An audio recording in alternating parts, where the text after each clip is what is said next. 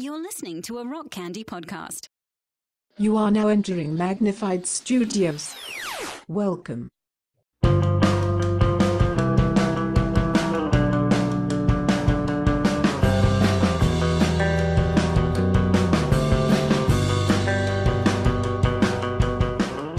Coming to you from Magnified Studios, Magnified Pod presents It's Hard to Find a Podcast, covering your favorite indie bands from the 90s Christian alternative scene. Put your tape decks on record. I'm Andrew, I'm John. and this is our podcast. And we are back with more Martins, Mm. but this time of the Julie variety. Yes. Um, and, and and still Jason, but you know, Yeah. gotta But, gotta uh, gotta shout out our girl Julie. That's right. I no spoilers. I'm pretty freaking pumped to talk about this record. I don't know how that's not a spoiler. All right. Well, I'm very psyched. no spoilers, but this album fucking rules. Well, I'm not giving you my top three. sure. Um, but uh, yeah, Julie Martin, big fan. Mhm. Excited. Yeah, I was um, I was looking up some cornerstone videos of them from like yeah. back in like too. 1998 and being like just a young ass Jason Martin and like Mhm. it looked like in that video that Jason was he was on the keys Mhm. um because it's because like in on the record we're gonna get into this but like yeah Jason was not the, the primary keys Right. player on the records and he was like the guitar player so Right. either way still really cool to see a band performing that probably very few people ever saw Yeah. live I mean, uh, we'll get into this a little bit with today's guests, uh, Aaron and Samuel, co-hosts of the Blue Collar Love podcast. Um, but I would have absolutely loved to have seen them live, and not a lot of touring was done by them. I'm guessing, you know, these Cornerstone and probably a few other one-off uh, instances aside. But right man, I'm very jealous of folks who got to see them, and you know, and Starflyer and anything else Martin related live. yeah but yeah it was funny watching that video from 1998 um posted i think it was uh is it keith huntington that yeah, he's u- usually usually if there's any video from from the 90s uh, of this of this era of bands it's it's posted by him but seeing this like uh very you know not great quality uh video and like seeing people in the back like you know like like with you know jostling their shirts trying to cool themselves down uh-huh. the oppressive bushnell illinois heat it's like that yeah. yeah it that part me- doesn't sound so fun, but yeah that that part is not as fun but the rest is good. rest is great um yeah so john i know we i know we haven't we haven't done one of these in a while but i wanted to have a, a an impromptu session of the winner circle. Ooh,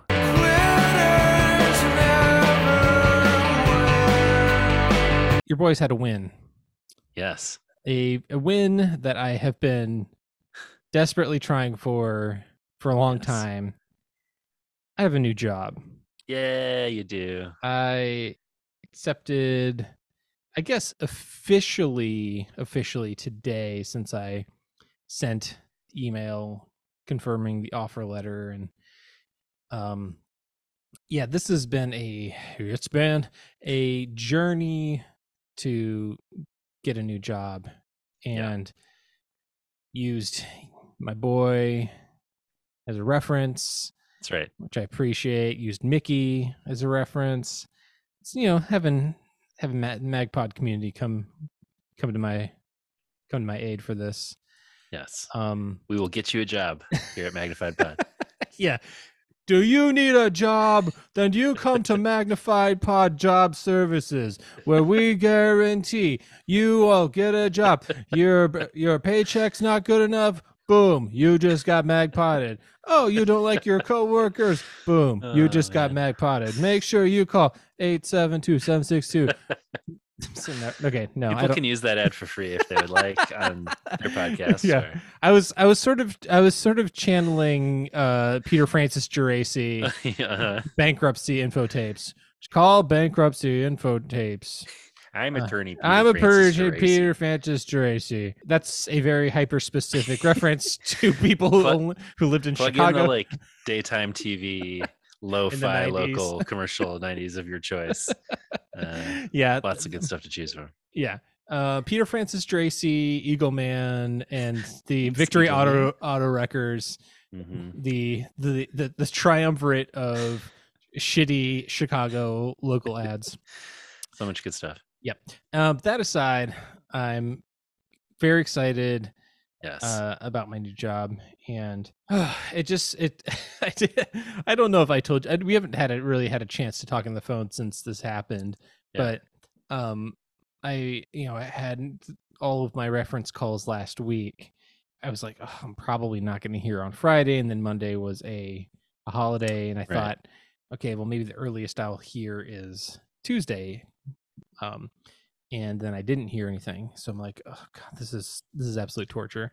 And then I got an email saying that this the woman who would uh, who would be my boss, she would be wanted to call me, and um, and then so I was like, okay, I'll be available after this time, and and so she called and we were just chatting and then and then the way she delivered the news i'm like i'm like i didn't get the job. Just like the way she started Just like, just- well, she's like no she's like she's like you know i've been wanting to talk to you call you as soon as i could i wanted to let you know that we all really enjoyed getting the chance to interview you You're like, oh shit. and I just we really enjoyed being able to look, uh, you know, look at your application. And I was like, like I didn't. And like at this point, like I'm standing in my kitchen, my head is against the wall, Yeah, oh, and I'm man. like, I'm like, I didn't get it. Oh my god, it happened again.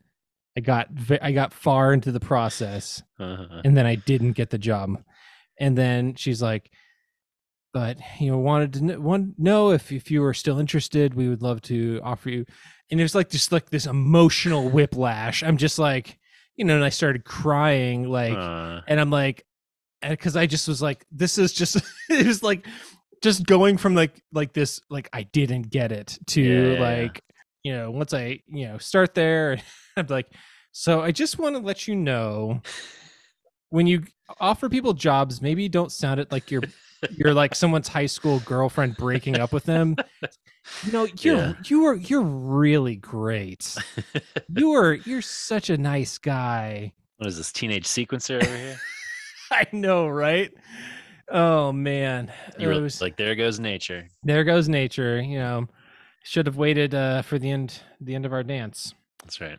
Um, Um, you know what I have to say to all that. what's that? You did it, buddy. I All did the it. Air horns for you. We did it, Joe. We did it, Joe. Very excited for you. Thanks, done. man. I'm very excited. That's our only winner's circle entry for this week. I feel like anything else I would have would wouldn't wouldn't compare. Well, hey, I don't want to. I don't want to. Your wins, your joy. It's all. All right, here's what I'll say. Yeah, let's hear it. Let's hear it. Uh, I, I'm here for the coming New Jack Swing slash uh, house music revival that Beyonce and Drake are apparently ushering into the universe. I am a huge sucker for like, you know, the early '90s sort of like very simple synthy keyboard beat and and drum and Yeah. like very simple vocals on top of that. Um, and this new Beyonce single that came out is in that wheelhouse. And Drake put out this album that's like pretty wild and also pretty much in that wheelhouse. And I'm just like, I'm here for it. I'm ready for like, you know, wow, waste your time. You know you're gonna be mine. and like, I don't know, rhythm is a dancer, all that stuff. I'm I'm so ready for it. yeah what this is and beyonce's you know this is just like the way albums come out these days it's not there's not a Mhm. big lead up to anything. It's just like it's happening. And so Right. like what beyonce's got a, an album coming out next month or something. And this is like her first album in like what seven years or something ridiculous? It's been i don't know. So, it's- are you saying it's been a while? it's it's been wow Um, yeah, 2016 was limited. So yeah, six years. six years. Oh my god man. Yeah.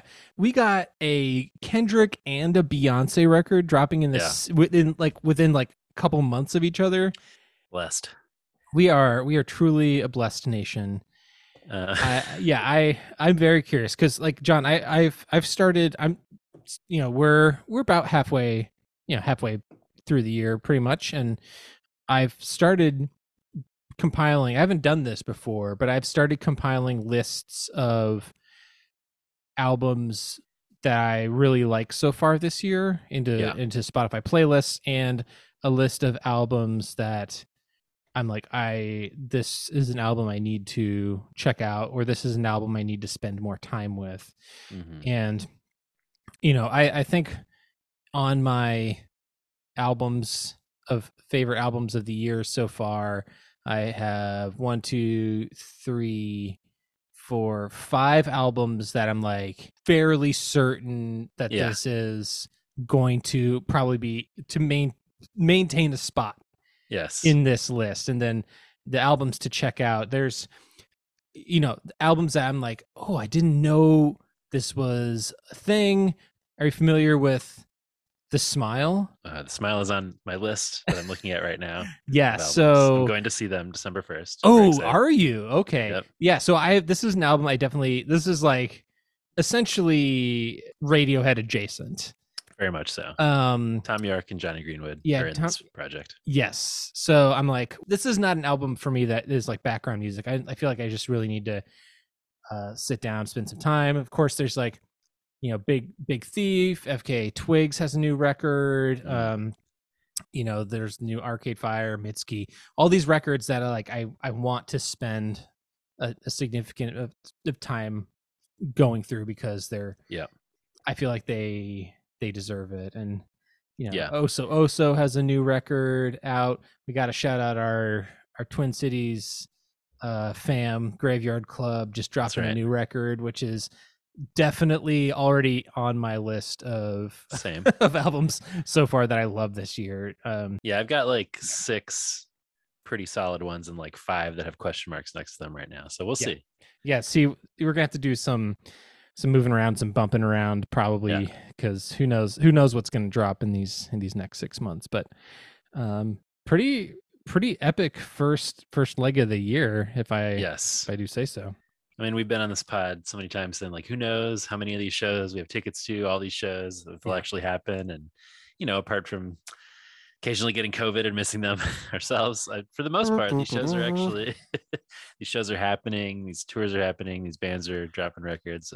I'm very Yeah. much at the point of like having to choose which shows I go to because of so many of them. But You know what's you know what's awesome is that you sent me a message this week that the copyrights yes. were coming to well they're in Chicago tonight, I believe. I think And so. then and then they're going to be in Minneapolis tomorrow as we're recording. They'll be in Minneapolis on the 24th. And you sent this to me and I'm like, "Oh shit, that's I'm like it was like one of those immediate purchases." Yeah, so I'm going to that tomorrow night. And and there was this name, one of the other names on the list of of there's three bands, the Ergs, copyrights, and Jon Snodgrass. I'm like, Jon Snodgrass, why is that sound so familiar? And it's because he is in Drag the River. Like, oh, right, right. we right. and we talked about him like I think the first season when we were talking, I think when we were talking about Tumbledown. yes. I don't remember how he came up. Well, he But- he did. Uh, he was doing um, backup vocals on "Son of a Gun," which is That's right. Favorite Tumbledown That's song. what it was. That's and we were like, boy, if we ever see if Drag the River ever comes to town, we got to go see him. So that's that, that rules. right. Yeah, So like, I'm like Jon Snodgrass. Why is that? And so I was like, this Drag the River, but I couldn't place why we talked about him. But Yeah. Oh Such my a cool God. voice. oh my god, I'm yeah. So I'm super excited now that Tumbledown, Son of a Gun, play that song. Be like, I what? don't, I don't care. That's it's not your song. Just play it. Just sing it. Oh my The god. rules. Now I want to. Now I want to listen to some Tumbledown. Let's do it. Um, We were going to talk Bon Voyage, but let's just yeah we're gonna yeah exactly we're just gonna let's just go go back to season one but then you and your boy uh this weekend Mm. carly rae jepsen That's right. we got we got glow sticks and body glitter abound all all Uh. happening and we got. Rebecca Black's going to be opening. This is going to be a party like I don't think I've ever been to in so long. Oh man, I'm very excited. I, I'm so I'm so Excited. Uh, I I don't really know what to expect, no, me neither. I don't care. No, It's it's, gonna, gonna be great. It's going to be Well, so maybe good. we'll maybe we'll send out some you know exclusive content for Patreon folks or something. Oh, for sure. show. Yeah, should we? I think we 100% should record some video there. Yeah, sounds good. um yeah i'm gonna need to i'm gonna definitely need to do some preparation for my for my body glitter get get them like because i just got my hair cut so now i'm like i Uh-huh. got i got like th- lots of clean space to like Mm. bedazzle my bedazzle my forehead with like body Uh, glitter and you know do can't wait. whatever that bullshit that they that, that they do at like those sh- shitty festivals like have it all over your face Uh, I can't wait to see that. Um, man i should have i well i guess i'll have to i'm wearing my britney and I was tank gonna top say you should have saved that. I'll- I'll, just I'll just wash it and wear my Britney tank top again to, Yeah, to, the, to the show. You know. Oh, what Queen a of- night it'll be. oh man, night Um, we will never forget. you know something else we'll never forget. What's that? Presumably, some of these voicemails we're gonna listen to. Sure. Yeah. Good transition. We nailed it. Uh, we got a voicemail line 872-762-4763 872-7magpod. You can leave us a voicemail there, or you can send us a voicemail at magpipod@gmail.com, which some people choose to do. We have our dude, Brock. Hey, my friends, it is Brock in Salem, and I just wanted to uh, shout out the uh, the original creators of the uh, Cisco Hold music, which you referenced in the Starflyer Ooh. episode. It is a great song. It it really uh, slaps. um, yeah, but there's a great This American Life episode where they talk about uh, being obsessed with this hold music and who actually wrote it. I dropped a link onto your Facebook page. It's pretty great. So, uh, hey, Magpod for life. Thanks, Brock. Yes, I, I I was thinking about that episode in my head when we were talking about it and failed to mention it, but I should have shouted out. Uh, that is a great episode. Yes, yeah. The the dude who uh created that hold music was evidently like really young Mm. when when he wrote it, and now lives in relative obscurity. Mhm. And you know, I feel like if you're that dude, it just seems like one of those things. Like if you're so uh, much a part of the the zeitgeist, and like you're, I don't know. I guess I guess what what's he gonna do? Is he gonna go to a bar and try and be like, "Hey, so recognize me? No, recognize this." And people are like, "Oh shit, it's him!" Panties dropping everywhere, shirts ripping off. It's that guy. No, Plays a show phone numbers, like- phone numbers flying at him. That's like his encore track. He comes out, it's just like "Doo, doo, doo, doo." people are like, oh man. Anyway, uh, we got our dude Brian. Yeah, this is uh, Brian from California again. I called a couple weeks back while listening to the, the beginning of the Pedro stuff. Um, I was behind you guys and I'm desperately trying to catch up, but your three hour episodes do make it very hard to catch up when you get behind. Anyway, I've listened to you guys for a long time. Um, sorry about that last voicemail. Bummed that you couldn't hear what I was saying. But anyway, I just wanted to thank you guys for this Pedro stuff. I just finished um, the Pedro episode. I know there's one more episode you guys have out with Scott that I'm uh, excited to listen to. But um, I've always loved Bazan because I always felt like I could relate to him. I felt like I was raised similar. I was raised very evangelical Christian world and very little inter- literal interpretation where it was just, I don't know, I kind of feel like I experienced the same things he experienced. I probably only really, um, you know, hardcore followed him the first few albums that he had.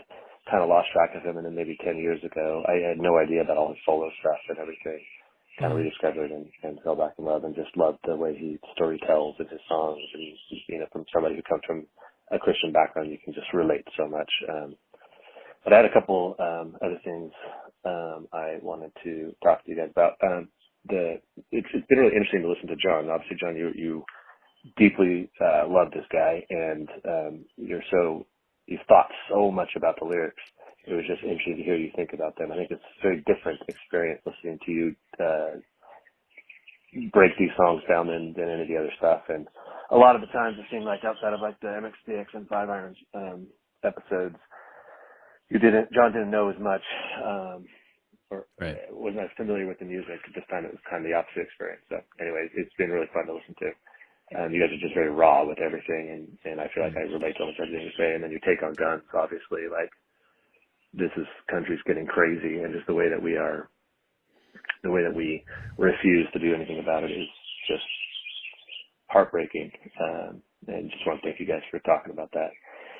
Um, and then lastly, um, John Cooper, who's the lead singer of Skillet. I'm sure you guys are aware of him. I, you know, obviously knew Skillet back in the day, but fell off them. He has a podcast now. So through a series of like coincidences, I work with, um, somebody who knows him really well and he kind of came up and I started, um, listening to his podcast and holy shit, if you want to see the opposite version of like a Bazan or, um, even, even you guys or where I am in life, listen to his podcast. Um, I like to listen to it just to kind of remind me what the world I came from still talks like and feels like it is fucking rough and problematic.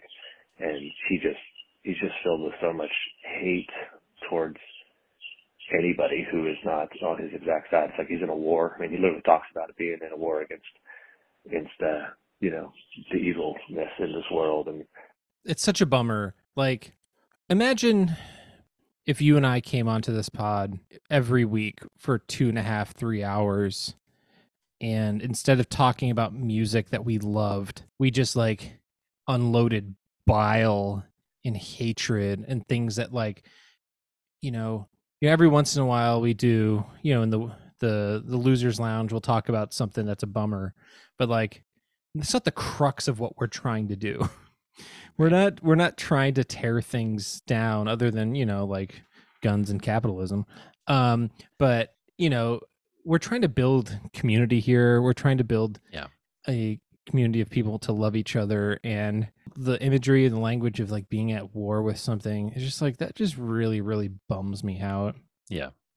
and the opposite of like you know jesus Right. I appreciate Brian you uh you know shouting out our rawness this season. There's been a lot of emotional you know, content Yeah. to the lyrics and to what we're going through and to what's happening in the country. So it's just it has been a different season in some ways, but I it it means a lot, especially in the context of the kind of conversations we've been having for people to say like that they appreciate that rawness. It might not be as fun as some you know stretches we've had over the course of the pod, but I, I've gotten a lot out of the conversations we've had and, and the music we've listened to so far this season. Yeah, not as many not as many quizzes or anything so far this season but Right. wouldn't be a terrible idea to bring back some of the quizzes but um yeah especially with the the pedro records and a lot of and you know we've been having some interviews and stuff i just don't feel like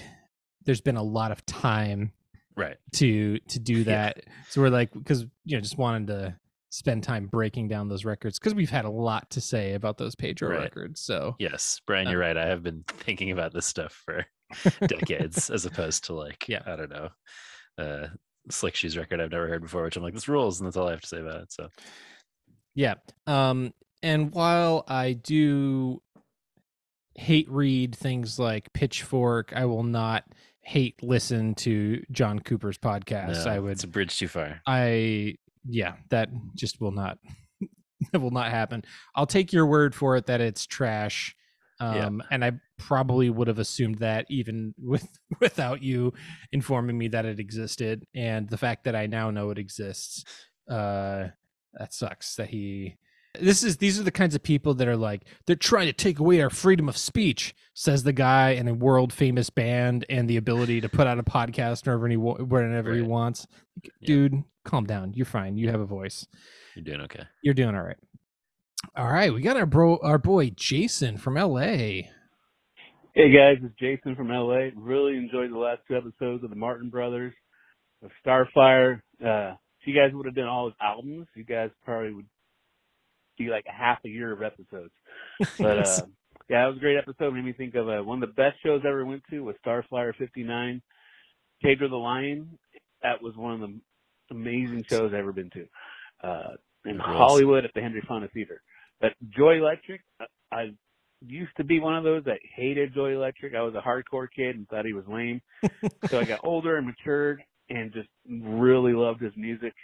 Uh, I was at a Tooth and Nail festival back in '96, where whoever was the idiot that made the bill was stupid because they had him come on after Focal Point and Unashamed, who was Oh, Unashamed's no. last uh, show. But after two hardcore bands, they put Joy Electric up there, and he got heckled. He he ended up leaving the stage. I've heard him talk about it before. Ronnie Uh, Martin talked about how it was terrible and people were calling him names, and you know it was not good. I don't know why they put him on after that. Uh, also, you guys are talking about amusement parks. I heard a story that I guess he tried to take pictures at Disneyland, and uh, he got in trouble for it. So that's kind of a little side story, Joy Electric. But uh, Magpies for Life, you guys keep up the good work. Looking forward to more of these uh, cool episodes you guys are doing. So, see ya. Thanks, buddy. You know, Ronnie was probably just working on some cool secret amusement park project, and Disney didn't like that. So You know, it's like uh like Ronnie says in R- Robot Beat, punk boys make the claim this is not my style. So what they all say, rock rules stayed the same. You know, all those all those hardcore kids shitting on Ronnie Right. and they weren't ready for the robot beat. they weren't ready, you know, but you know what? Ronnie's taken over. Yeah, that's right. and that's you know that's that's lame i mean at the same time yeah i can be like the the person who was doing the bill and doing the the order like i get it that that's like a bad move but if you think about a lot of the shows back in the day you get like five six bands on a bill and that's what it was. I mean yeah you're not getting a lot of tailored you're just like oh you're you're a band you want to be it. fine cool whatever it doesn't matter Right. and so you yeah you would see a punk band a metal band and like some indie emo band all in the same bill and i feel like that's what was so cool about the scene is like it would bring together a whole lot of different kinds of kinds of people but like hardcore i'm not and i'm not saying this about you jason i know you you you know you admitted that you know that you you weren't on board with joy electric back in the day but like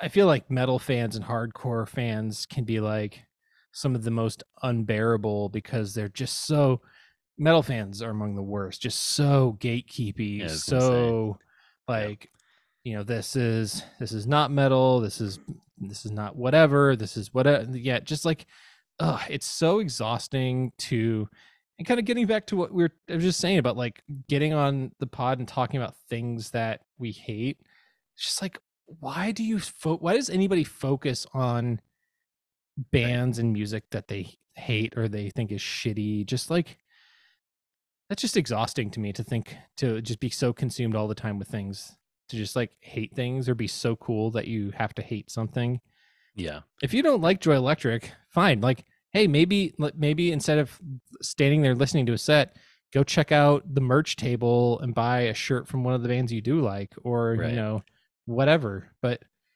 heckling somebody who's like an artist and making music Yeah. so lame Not cool, Zeus. not cool, Um, zeus uh, inappropriate appropriate. Um, yeah, I mean, it just is a further testament to Ronnie and his uniqueness and being like the the fact that he was uh, kind of peerless in that world. It's like, "Oh, I guess we'll throw him on the hardcore bill. like there weren't a lot of you know electro pop uh, bands that could tour together as part of that scene. So the fact that he was always himself and sort of uncompromising that probably led to some weird placement on bills and it yeah. shows and festivals that he might not have had the best time at. But again, testament to that dude's uniqueness and sort of boldness in his artistry to be like, yeah, I'm I'm doing my Joy Electric thing and you can experience it or not. But as we've heard from folks, like the 90s Christian rock scene, maybe not the best place for like nuanced understanding of sort of right non-traditionally masculine kinds of music or whatever so um but we are very grateful that he stuck out a place within that scene and that all these years later still making jams that's right and where are you at uh random christian hardcore band whose name i can't think of yeah right all right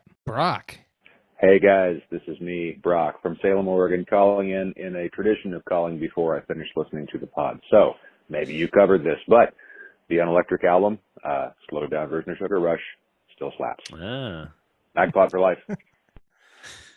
thanks, buddy. Um, there you we're go.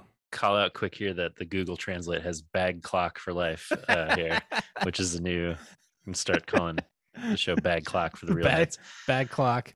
Yeah, the, Um, the real head the real heads know that uh it makes me think of that Seinfeld episode where George in his in his defiance of wanting to date somebody and not have her break up with him uh steals something from her apartment so he has Right. another excuse to, to Right. so he like steals her clock and like meets up with her again in the in the park and he has like this brown bag with a clock in it and it starts like ringing That's ringing, Anyway, yep. Uh, clock yes, we did talk uh, with Matt about uh, how slowed down version of Sugar Rush at its core would work, and yeah, on electric we also mentioned, but we got to throw down on that on that version apparently. Give it some more listens. indeed joel kirscher Gentlemen of the Magnified Pod. this is Joel, your old pal from the Ithaca area of New York. I am in the city of Ithaca underneath the strawberry moon, which I just learned is the full moon in June. And it's when the strawberry farmers know they can begin to harvest strawberries.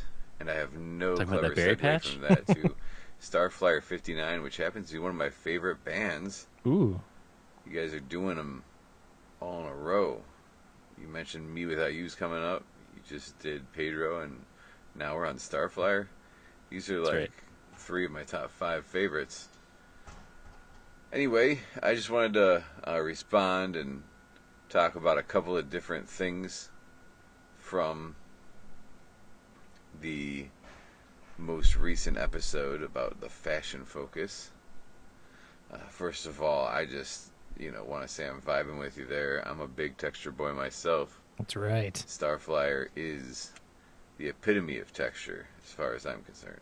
The next thing I wanted to talk about, you guys were talking about like the vibe on this album, and I think this album is one of the strongest examples of um, what Jeff Cloud was talking about on the most recent um, Aquarium Drunkard episode. Maybe it's not quite the most recent any longer, um, but he was a guest, and he talked a lot about uh, David Lynch's influence on the music of Starflyer. Well, ooh David Lynch um, certainly used a lot of music that had vibes similar to what's on this album. You guys are talking about that creepy, like slightly disturbing vibe underneath these kind of sunny, sleepy California Hell yeah. guitar licks, and that is the David Lynch right there. Yep. Um, I also wanted to mention a story that I got from Jesse Sprinkle, um, who was on tour with Star- Starflyer 59, I believe, on the Americana tour, or possibly I'm the Portuguese Blues. He, uh, well, as Jesse says, he got a text or a an email. He being Jason, got a text or an email from uh, David Bazan while he was recording, and it may have been controlled, but I'm not 100%. Those years may not line up. But regardless, uh, David Bazan was apparently uh, always joking with Jason that he was ripping him off. And uh, so he sent Jason an early demo of a specific song, not 100% sure which one it was at that point in time. But he said, hey, look, I ripped you off again. So Bazan and uh, Martin have a little bit of a joke about Bazan just borrowing some licks. Um, and I also wanted to say thanks so much to Scott Kerr for being on the episode. Unbelievable uh, guest insight there. We had a great time listening. And um, the tunes that you played at the beginning of the episode were pretty cool. And I'm going to have to give a deeper listen because, um, you know, I'm not 100% familiar with it. Anyway, have yourselves a great night. I hope you're enjoying yourselves and uh, looking forward to the next episode. Peace. Bag clock for life. Bag- Bag. Much to say. bag clock for life Thanks, Joel. Thanks man uh yes so Fantasy League. Everybody, check out Fantasy League. fantasy league fantasy league fantasy league yes get on those those three the, those three singles that got out right now our boy Matt Langston, Scott Kerr duos, uh, the duo uh, that we've all been waiting for. That's right. Yeah, the, what do, John? What do you think? How do you how do you respond, or not? How do you respond? Like, what do you think about that? Uh, that Bazan admission, or like saying like he's he feels like he's ripping off uh, Jason Martin. I feel like if you're doing sort of guitar hook laden indie music in the sort of Christian world, or you came out of that, the Starflyer influence in comparison is pretty like unavoidable, right? Like the Pedro Starflyer scene, like they're naturally linked, and so many people have pointed to Jason as being such a like influential figure in his playing and in his songwriting. So I, you know, I can I can definitely see it. I can see him influencing Bazan and and other folks and especially maybe some of that early Pedro stuff around the time of Starflyer doing some of their stuff in the late 90s and early 2000s like I could definitely see that being the case. Um but uh I don't know, two cool dudes making good music. They're buddies. they make Yeah. music together like they're just uh both a couple of real great artists from this weird world that they both came from. I know, man. It's just like it's wild to think Dave Bazan and Jason Martin just texting each other, just like casually. These two giants of the indie music world, just being Uh-huh. like, "Hey, here's a song I'm working on," and just like that's pretty cool.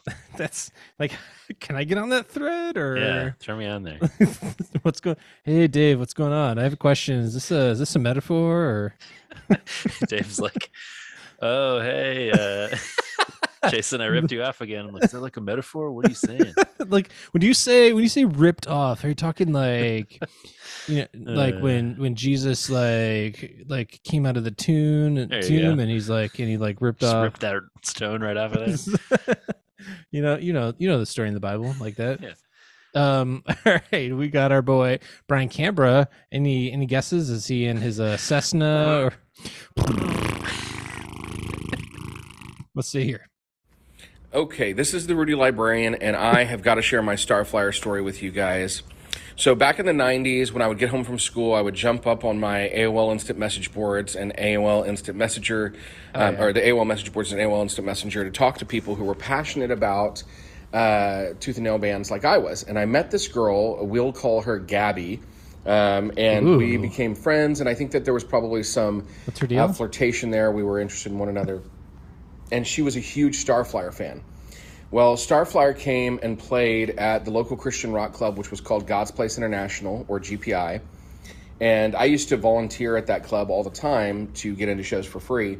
And so I, with my like camcorder or whatever, um, went and I asked the guys if they would be willing to record a happy birthday message to um, Gabby for me. Because I just knew that that was her favorite band and I thought that would really make her happy. Um, and I bought her a T-shirt and I and like a sticker, and I sent the T-shirt, the sticker, and the VHS recording of them wishing her happy birthday to her. And they were the nicest guys, seriously. Um, anyway, that I feel like sort of took our friendship to another level. But I was naive. I also didn't ever think anybody could possibly have any kind of interest in me, and um, and didn't you know just didn't I don't know. It, it, it was weird to me. So her family decides to take their family vacation to Texas from Louisiana to meet me. oh shit And I'm like, okay, that's really weird. And I felt really like uncomfortable and like pressure and stuff like that. Um, and we went to the local water park together, me and her and her family, and did a couple other things together. And it was a good time, but I, it made things weird a little bit, be, mainly because it felt like her parents were pushing something. Ugh. And, and they probably weren't, you know, I, pro- I was just young and, you know, didn't, you know, whatever. But uh, so our friendship like sort of slowly fell off after that, which is a bummer. Um, but I have maintained my love for Starflyer because of how good those guys were. Plus, Fashion Focus specifically is my absolute favorite Starflyer album. It's so so good. Um, and uh, shout out for you guys uh, recognizing the glory of Fell in Love at 22. Um, anyway, I did catch back up with that uh, girl later. Uh, tried to just kind of reconnect as friends, and at this point, I think I was married and she wasn't because I got married pretty young. And her parents were like, "Aren't you married?" And I was like, "Yeah." And they're like, "Then don't call here again," and hung up on me. And I was like, Okay. Yikes. Awkward. uh, we are still friends on social media, but uh, she is basically never on there. But uh, but I've still got Starflyer. I'll always have Starflyer. Magpod for life. Quite a story, Brian. Um. So here's what I'll say, Brian. Um. Dodged a bullet. Uh. while Gabby might be a lovely person and maybe she was a great friend and everything, uh, anybody whose parents are that involved or intertwined in the relationships of one of their kids like that, That's that pretty weird. that is that's weird it makes me uncomfortable uh and i i imagine there would have been lots of struggles and conversations around boundaries going forward so Yeah. you know i think everything worked out for the best Gabby, if you're listening, call in with your side of the story. I hope your parents have uh, Chill let out. go a little bit. Yeah. yeah th- i mean gabby whatever her real name is Uh-huh. Um, but I need to hear more about this water park. You know, I haven't been I haven't been to a water park in a long time. Not a lot of uh not a lot of Midwest water parks outside of like, you know, what's the what's the name of that that hotel water park chain? Wolf Lodge? Is that yeah, Wolf Lodge. Wolf yeah, I was gonna say there's some indoor water parks, but not a There's- lot of outdoor ones. I mean, there is technically there is technically one in St. Paul, not far from me, that's like attached to this like rec center. You like Right. see it like go outside of the building, Right. And like, but here's the thing, uh, and I don't know if this is a thing that exists, but I would like to start a water park, adults only, no kids okay. booze, uh, some food, um, maybe there's like some bands playing or something. But like, I want to, I want to, I want to rock with a water slide, but I don't want to have to deal with some punk ass kids, you know? like maybe, maybe I just want to go down a water slide and don't, and don't have to worry about like some kid taking a dump in the pool, you know? I don't want to have to like be like, This is "Oh, ageist. I think this is some ageist bullshit here. hey, well, look, okay, you have kids, and I under, Not I, pooping everywhere. well, no, I hear you. you know, it, I'm just say, saying, saying, like, wouldn't it be great to go to like a water park and like rock with some water slides Yeah. and not have to like have kids in tow? Wouldn't that be Sure. great? There should be adult hours. I think that's yeah. We get a DJ and some drinks. Oof! Go down that water slide. Oh hell yeah! Uh, we might have to hit that roller rink next week when I'm up there. Also, Oh man! Oh, we're gonna go on some adventures. yes, we are. We we have to. I mean, apart from Carly Rae, we gotta we gotta hit up we gotta hit up some shit. Um, Speaking of uh, hitting up some shit, Yeah. I don't know. Sure. got- let's let's go with that. we got some some great guests. Yes. to talk about this week's record. Uh, Bon Voyage's self-titled debut. We got the Blue Collar Love podcast Hmm. co-hosts Aaron and Samuel. Should we head over to that interview now and hear from them? I think we should. John, today on the pod, we are welcoming Samuel and Aaron from the Blue Collar Love podcast, a Starflyer 59 retrospective, where they are discussing and analyzing anything that Jason Martin has touched, which is we can't have any more appropriate guests right now than these two. So, Samuel and Aaron, welcome to Magnify Thank Pod. so much. Thanks for We're having us. Excited to Yeah. be here. Yeah. So we have been we're in a stretch of episodes where we are talking we're doing sort of a thousand foot view approach to the Martin brothers. You guys are going in deep, you're discussing any anything that as we were just talking off pod, you know, you you guys are going to be talking Lo Tom, which is just like sort of this you know sort of super group of sorts that that uh that Jason was involved with. But um you know so we're we're talking we did only one Starflyer record and then we covered Joy Electric. Now today we're we're going to be discussing uh, Bon Voyage. And we'll eventually get to uh, Brothers Martin, that record, and then Ronnie's new record.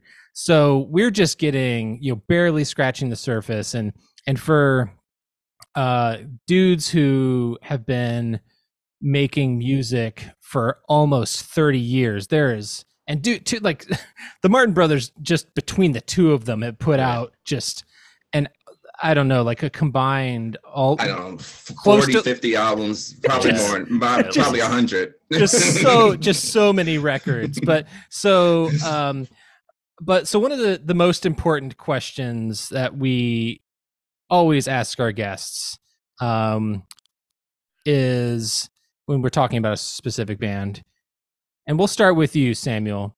When did you first hear of Starflyer 59 and Jason Martin?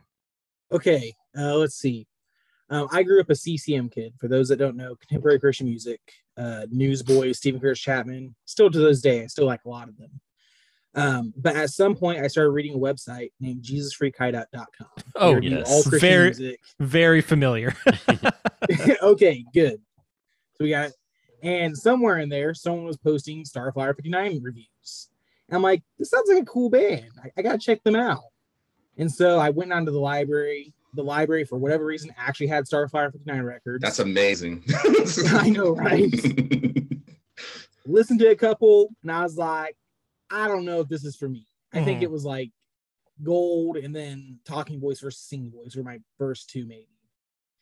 And then years later, I started getting to more indie music, more experimental stuff, Radiohead and such. And so I'm like, okay, let's give this a second try.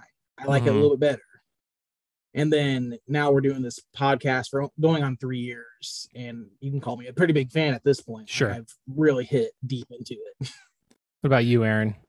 Um, I was I was in CCM as well. I became a Christian in '96, and so I was did the whole thing you used to do back then, and just can't listen to secular music anymore because that was the music. So sure, I was trying to find good Christian music, you know, Audio Adrenaline, Newsboys, some of the stuff that Sam listed too. So um, yeah, so so I just so I um got the Mortal album Fathom in um in the liner notes.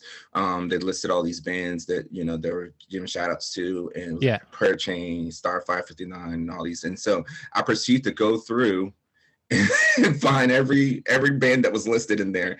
And the first at the time when I got that album, um, Americana by Starflyer was out. Yeah. And three seconds into listening to that album, I was just like, this is and this is going to be my band. yeah.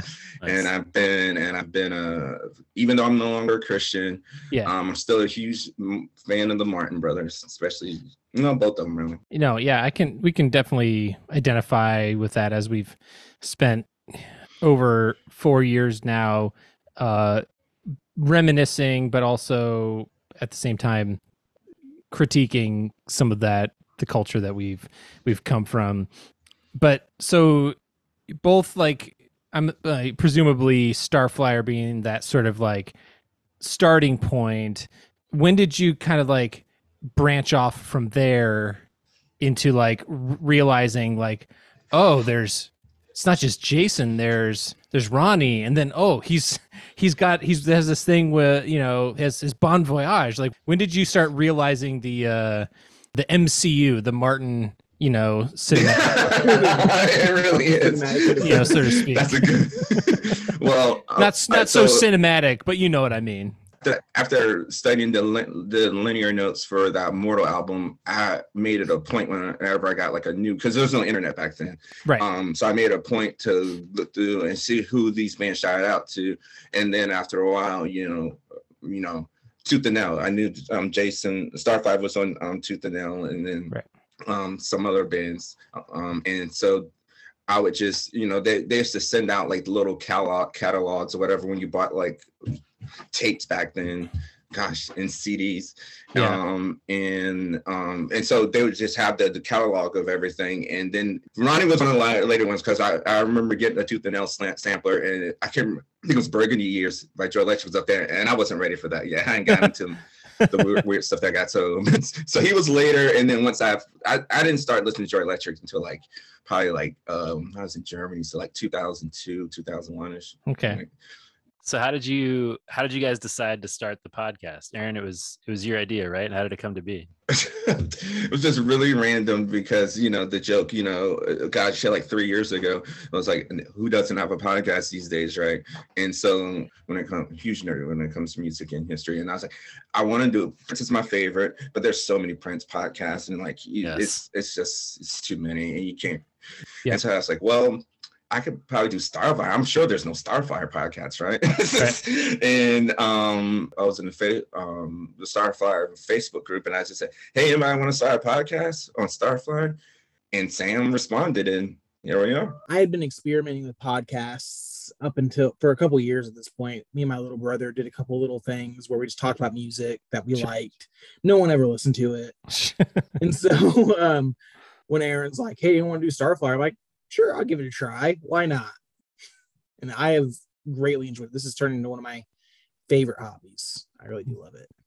That's awesome. Yeah, you guys put on a great show. I, I'm surprised. So you didn't know each other before that? No, I'm in Indiana and Aaron's Okay, over in Virginia. Yeah. Okay. Okay. got it. I, I I assumed there was some history there. So, um, yeah. If, I mean, as Andrew said, we're we're scratching the surface on our pod, but we know there are other shows that go into much deeper depths on some of these bands we're covering this season. So, folks Right. want the real Jason Martin Martin Brothers deep dive with some great interviews with guests. Go check out Blue Collar Love and some of your guys' episodes. But I was going to ask, um, what are some of your favorite Starflyer eras or albums? Like, what what's the the stuff for you among Jason's oeuvre that like really hits the most? All right.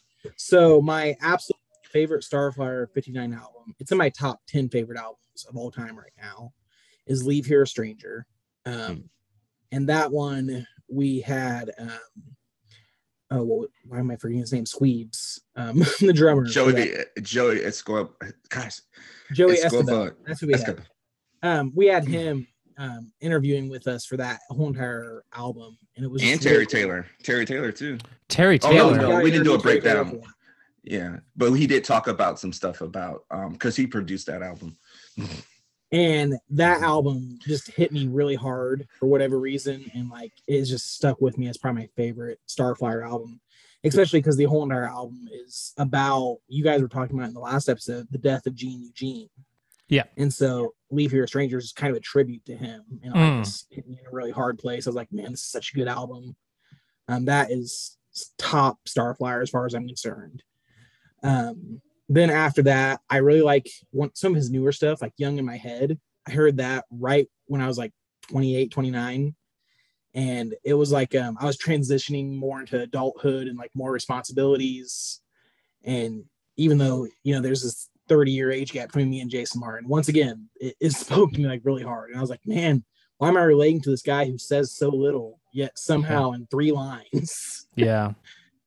Um, And Terry Taylor said something about that too. He said Jason says so much with so few words, like no one else, and it's true. We're used to sort of pouring over lyrics on our show, and Jason is interesting because it's like pretty sparse and often kind of poetic, sometimes mysterious. So sometimes we're having to like, you know, really try and dig into songs that are really only a few lines after Some of it, some of it's very cryptic though too. Yes. but I'm, I, I was second with Sam. Like for me, depending on the day, either Leave Here a Stranger, Fast Focus, or Americana are my favorite. But yeah, and I agree. Like I'm Young in My Head's pretty good, but um, the Miami EP, which came out after that one, um, um, it's really surprisingly good. Like th- that, the that is some of his best work since like the Leave Here a Stranger, especially um, um, this recliner, which is probably my f- favorite Starflyer song, which is amazing. that 25 years later, you know, he still has it. Is it I was very shocked by it, but yeah,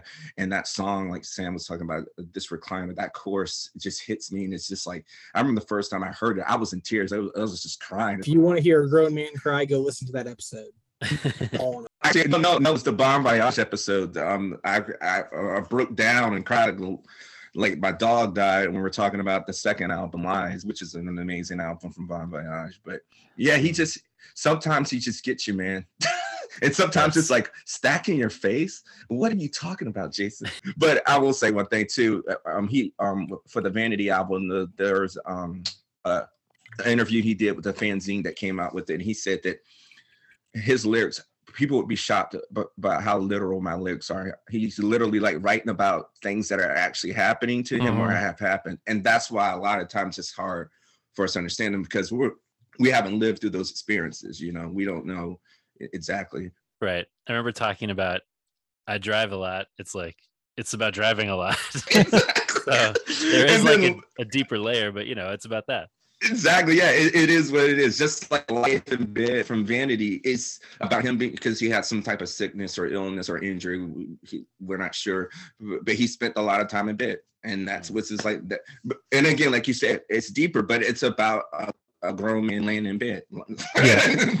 Yeah, and that could translate well, maybe to Bon Voyage, which is the band we're talking about today. I mean, you guys get into this uh, on your episode on the debut record of theirs about you know these being sort of marriage songs, and it's very much Jason and Julie.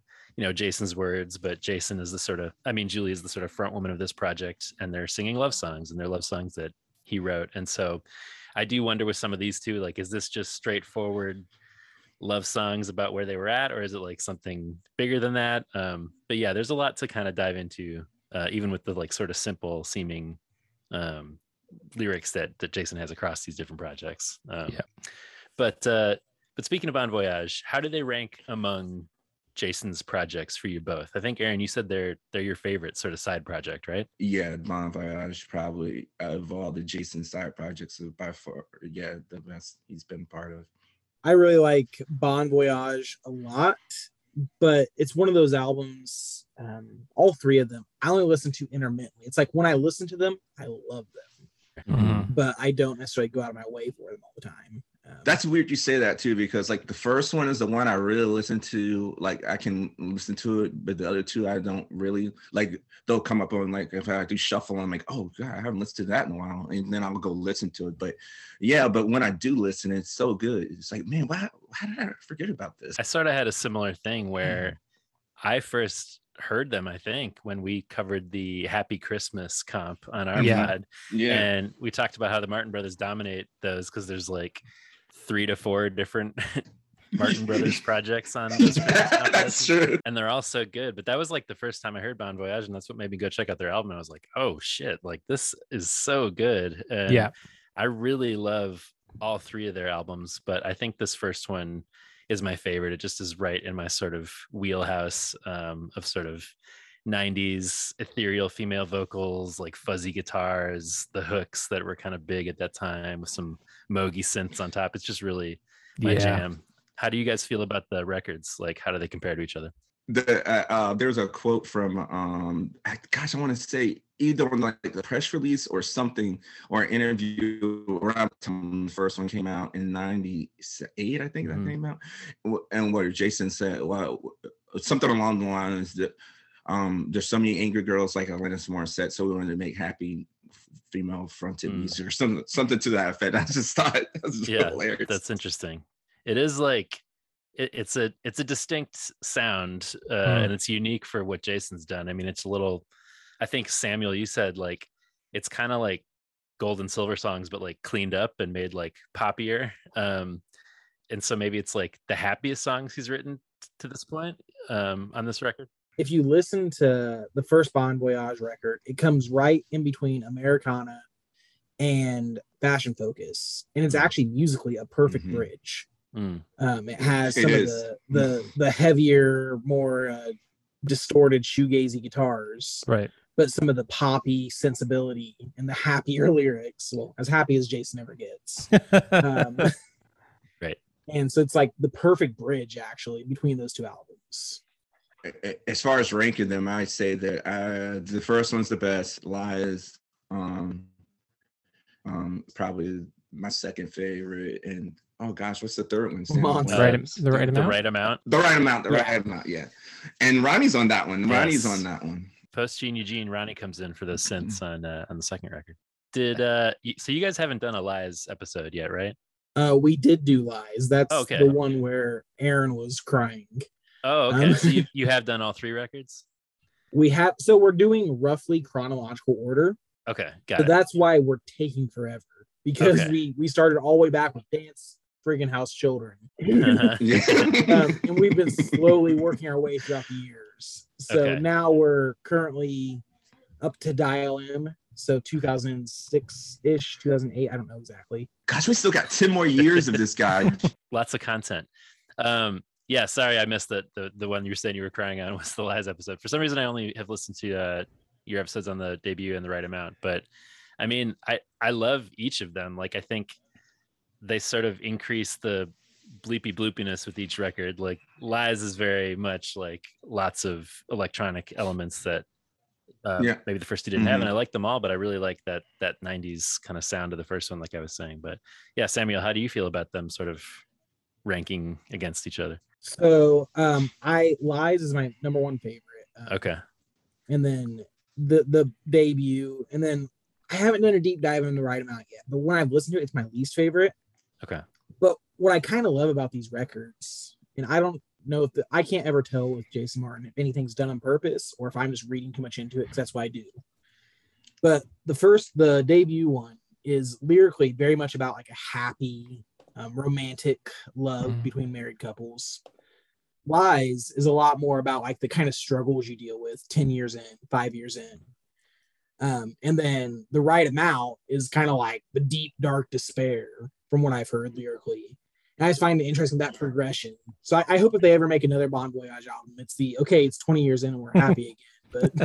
But right. What's interesting too is like what preceded the the, the debut.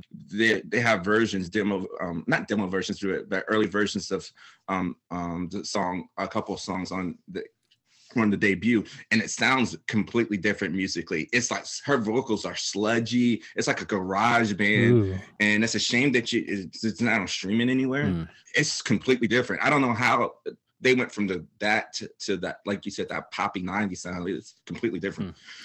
to seek that out. Yeah, I, I feel like it's a shame that we haven't gotten anything from them after that third record. I'd love to hear from them again. I know. Oh my god, I know. I mean, I'll tell you, I'll tell you this right now. This is this is not too much, not too much of a spoiler, but the this this new Ronnie Martin project is so good. So. It's it's so good. it is so good.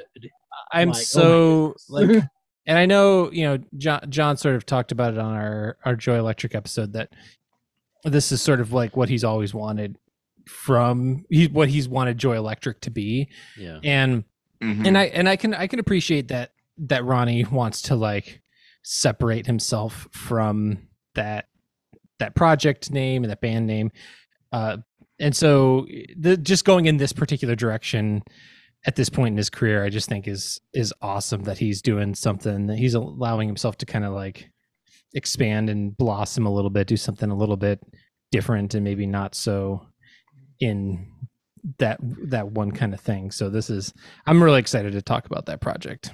Yeah. it's amazing that you know these years 25 years later he can create a new sound Yeah. and a, such a niche he has such a niche sound anyway and then to create a new sound in that niche Yeah. And he kind of broke news on your guys' pod too, right? That this is like the first of a quadrilogy he'll be doing. yeah Which Ooh. was- Yeah. super excited about it. Oh, Like, nice. And then the Christmas record too coming that's out. what i'm yeah that's what i was gonna say that's what i'm excited about the christmas album Can't wait for that. You guys got exclusive when he uh, dropped that on your pod. That's right. Um, yeah, that's gonna be great. Um, but um, I mean, with Bon Voyage, I know you've talked about it on on your uh, episode that you did. But what are some of your favorite songs from this first record? Each of you. Kiss my lips for sure Oh yeah, some some christian bookstores wouldn't which is amazing that they paid enough attention to look at the lyrics Uh-huh. but they wouldn't carry it Right. because of too sexy. yeah too sexy for them because you know two married people who are christians talking about how they love each Oh other my is God. totally taboo It's- in the christian church it's it's so like, unbearable. So unbearable. It's like this is this is this is your ideal, right? Shouldn't this be your Yes, ideal? This is like you're saying that sex is only between two married people that love each other. This is what they're talking about. You're like, how how dare they? This is outrageous. so ludicrous. It's so infuriating. It is. It It is is pretty beyond odd, though. ludicrous. They're like they're and they're all like covered head to toe on the cover, like in jackets and coats. yes Like it's like the least sexy album cover you can imagine. Like this is this filth. I never thought about the cover. You're right too. It's just like, yeah, just you should be celebrating this. This should be played in church. What are you talking Yeah. about? Like it's Yeah. ridiculous. But anyway, I love that one. No, um, ins- West Coast instead we should sell records that talk about how people want to have a sexual relationship with Jesus. I mean, how many That's how called many like modern Jesus is my boyfriend songs are there? I mean, it's just That's like too many, too many. weird. weird. Yeah, but also do um for that also West Coast friendship because I do Mm. love depressing Jason and the way she, the she sings that song is just and No Paradise is probably Ooh, my yeah. favorite. Yeah. How about you, Sam? Mine's going to coincidentally enough behind follow you. I love Kiss My Lips. I think it's a beautiful song. Um, I think uh, the church doesn't get enough sensuality. They just want to There you pretend go. the Song of Solomon's doesn't exist for some reason. Right. Exactly, it's ridiculous. West Coast Friendship is the um, it's the opening song for a lost CW show. And I, I want that to I forgot about that. I forgot about that. Yes, it is. Totally. I, Can see like smiling faces in black and white in slow motion to that song. right? Yeah. um, like let, let that just be the name of the CW show, West Coast Friendship. It works. Yeah, that's pretty good. It's true. Um, and then I really love You're Wonderful. It's just like the kind of big bombast. It's a the great song. build up. Yes, the build up. Yeah, yeah. Yeah. Those are all great. the guitar's picks. amazing too. Oh, also there was Jason had um all the time from the uh, Fashion Focus album made it into like a season of the World season four or five. I remember when I was in high school. I was like, oh, he's gonna make it. Yes. nope. Uh, I hope he got I mean, some it's- it- money for that at least, but I hope so too, because it was a pretty, it was a, a good 15, 30 seconds. It was like a big chunk of time. I was yeah, I'm just man, I've been so lost in the in the Bon Voyage world as we've been preparing for this episode. Do you guys know if they ever toured? No, Okay. I with that 100 percent they did because Jason, I know you know, it's infamous for not wanting to tour. Okay, got it. and he there's no way he would to tour a side project except for a little time when he did like three shows or Right, right. something. Okay. and he hated every second of it Yes. I am remembering now that Jason is not not so much a fan of the performance. This is why he puts out so many records. He's not busy touring. He's just at, at home Right. re- That's a good point. recording album after album after album. He's not he's not out there grinding on the road. sam overall what do you think the goal of bon voyage was for jason you think I think uh, Bon Voyage had two purposes. Um, one to kind of do the um, '60s air girl pop that Mhm. Jason loves. Mhm. Like if you look at Jason's whole entire aesthetic, especially during the '90s, he was very much of the uh, greaser aesthetic, kind of '50s, '60s old man. And that's a point yeah I have no Yeah. doubt he loved that music. So I think this was his his excuse to kind of pl- write that music he loves. And then Mm. also I think um, these songs are just a good way to discuss marriage. You know, like all his songs are about being lonely and depressed and poor. He's like, Mhm. well, you know, it's kind of weird to talk about marriage in the middle of all that. So I was writing some albums. they were newlyweds right when this ha- when this album came out right Uh, yeah, roughly. yeah so this is post leigh nash breaking his heart and getting married to julie Mm. You guys have had a lot of Leigh Nash exclusives too on your pod. Yeah, yeah, she's great.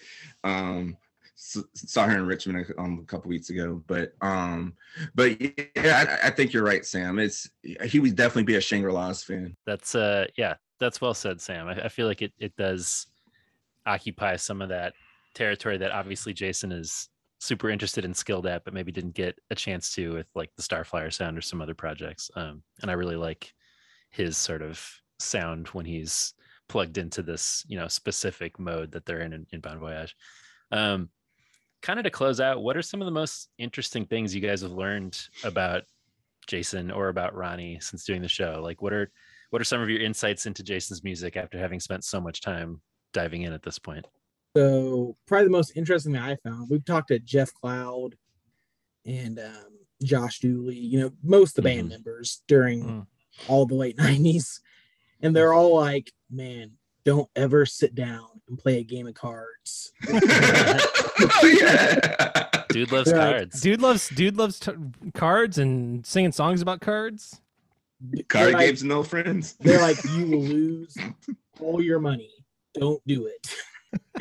And I'm like, oh, I never would have guessed that. No, he's not joking. It sounded more ruthless than what he's describing. It it sounded. I mean, they're like taking people's life savings. Like it's intense. This is all kind of in keeping with this idea that he's like the coolest guy in I Christian know, right? music.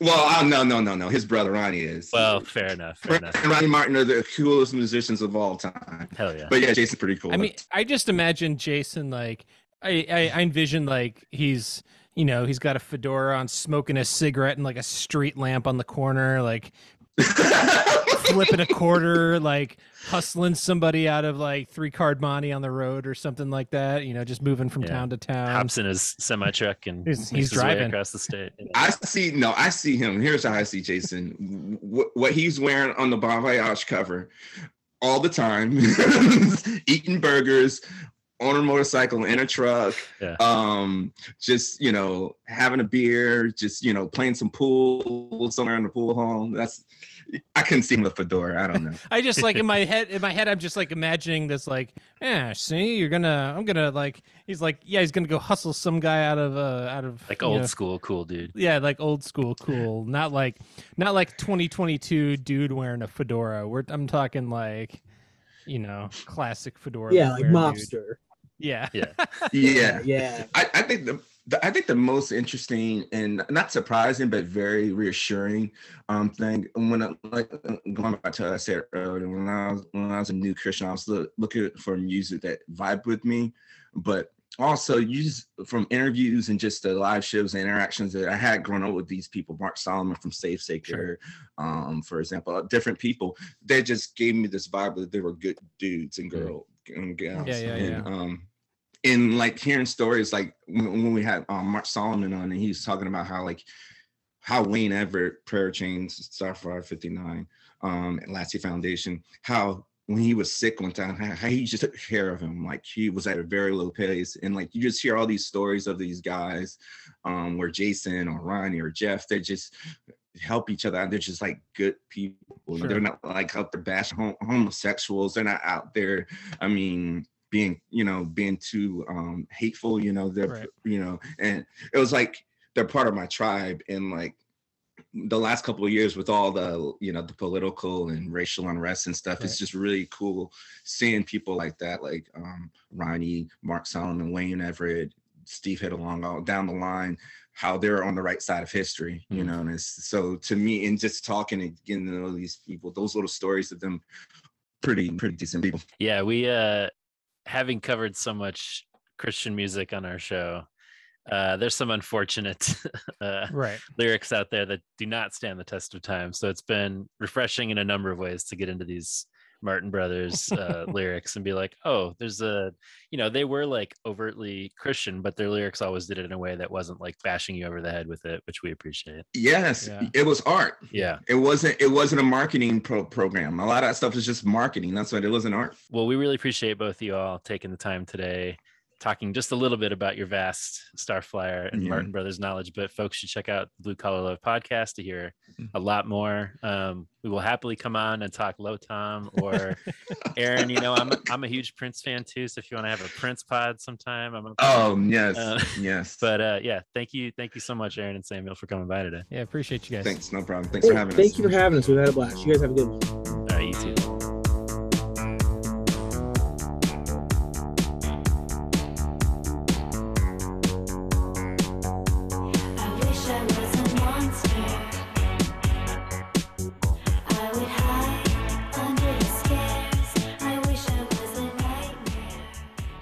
Thank you very much to Samuel and Aaron. Uh, great talking with those guys. As we said, if you want much, much more about the Martin Brothers, specifically Jason and his projects, head over to the Blue Collar Love podcast.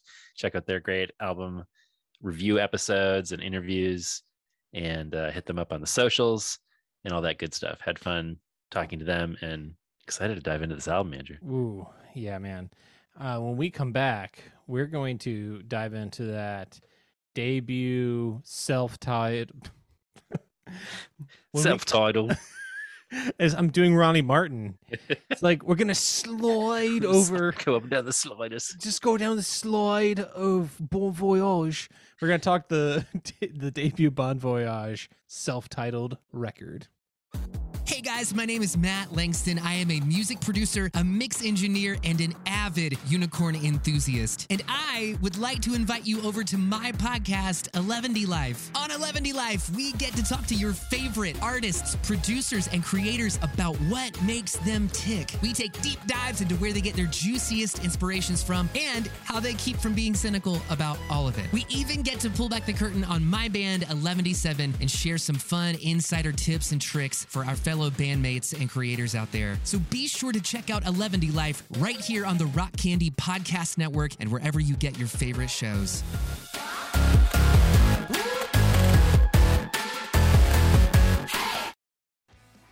Hey, John. Hey. Have you heard of Small Step Records? You know, the name is familiar, but, but tell me more. Well, Small Step Records is a faith based DIY record label with bands that are melodic punk, pop punk, easy core, emo, and ska. And they have some new albums and new bands releasing records right now on all streaming services. You should check them out. Andrew, not only that, Ooh. they are Magpod's first official sponsor. Oh, really? Starburst got nothing on these guys. All Hmm. right, these guys are the real deal. uh, the tagline is "Love God, love others, listen to pop punk."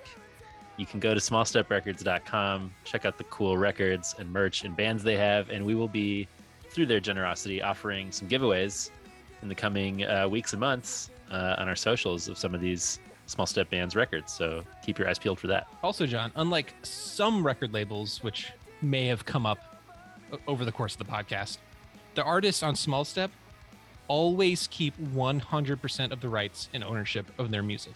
Yes. So any money that goes to Small Step goes directly back into supporting the bands. This is a label with integrity, so you Yeah. love to see it. Love to see it. Small Step, check them out. SmallStepRecords.com.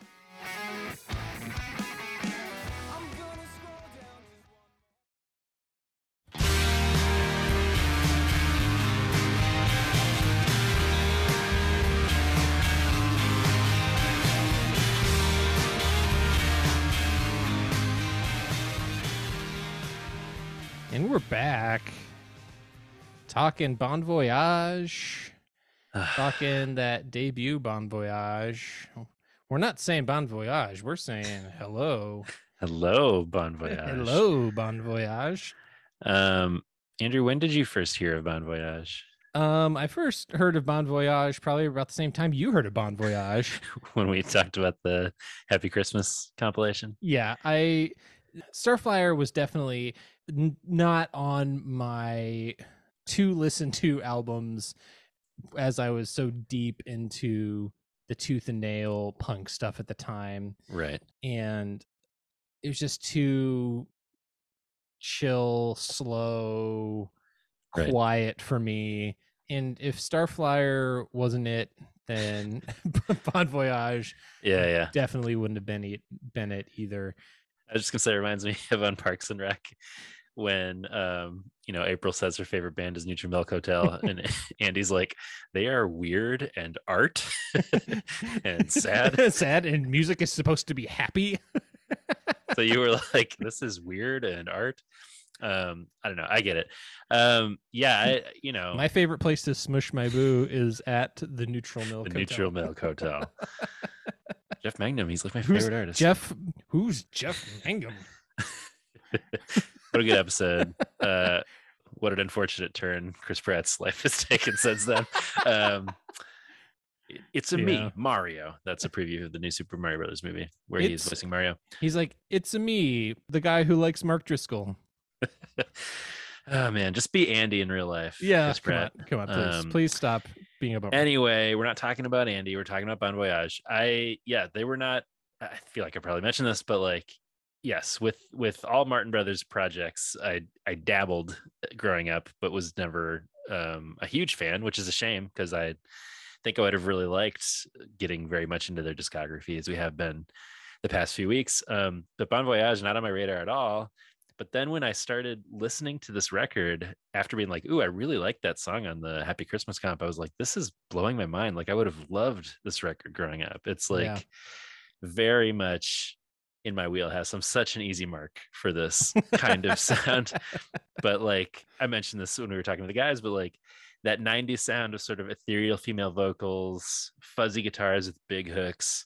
You throw some Moog synths on top. Like I just have a giant target on my back for this exact sound. And I really like all three of these Bon Voyage records. Um, but this one is my favorite. It just occupies that sonic terrain I love so well. Um, I'm trying to think of, you know, like comparable artists at the time. Um, but you know, 1998 comparable artists to this.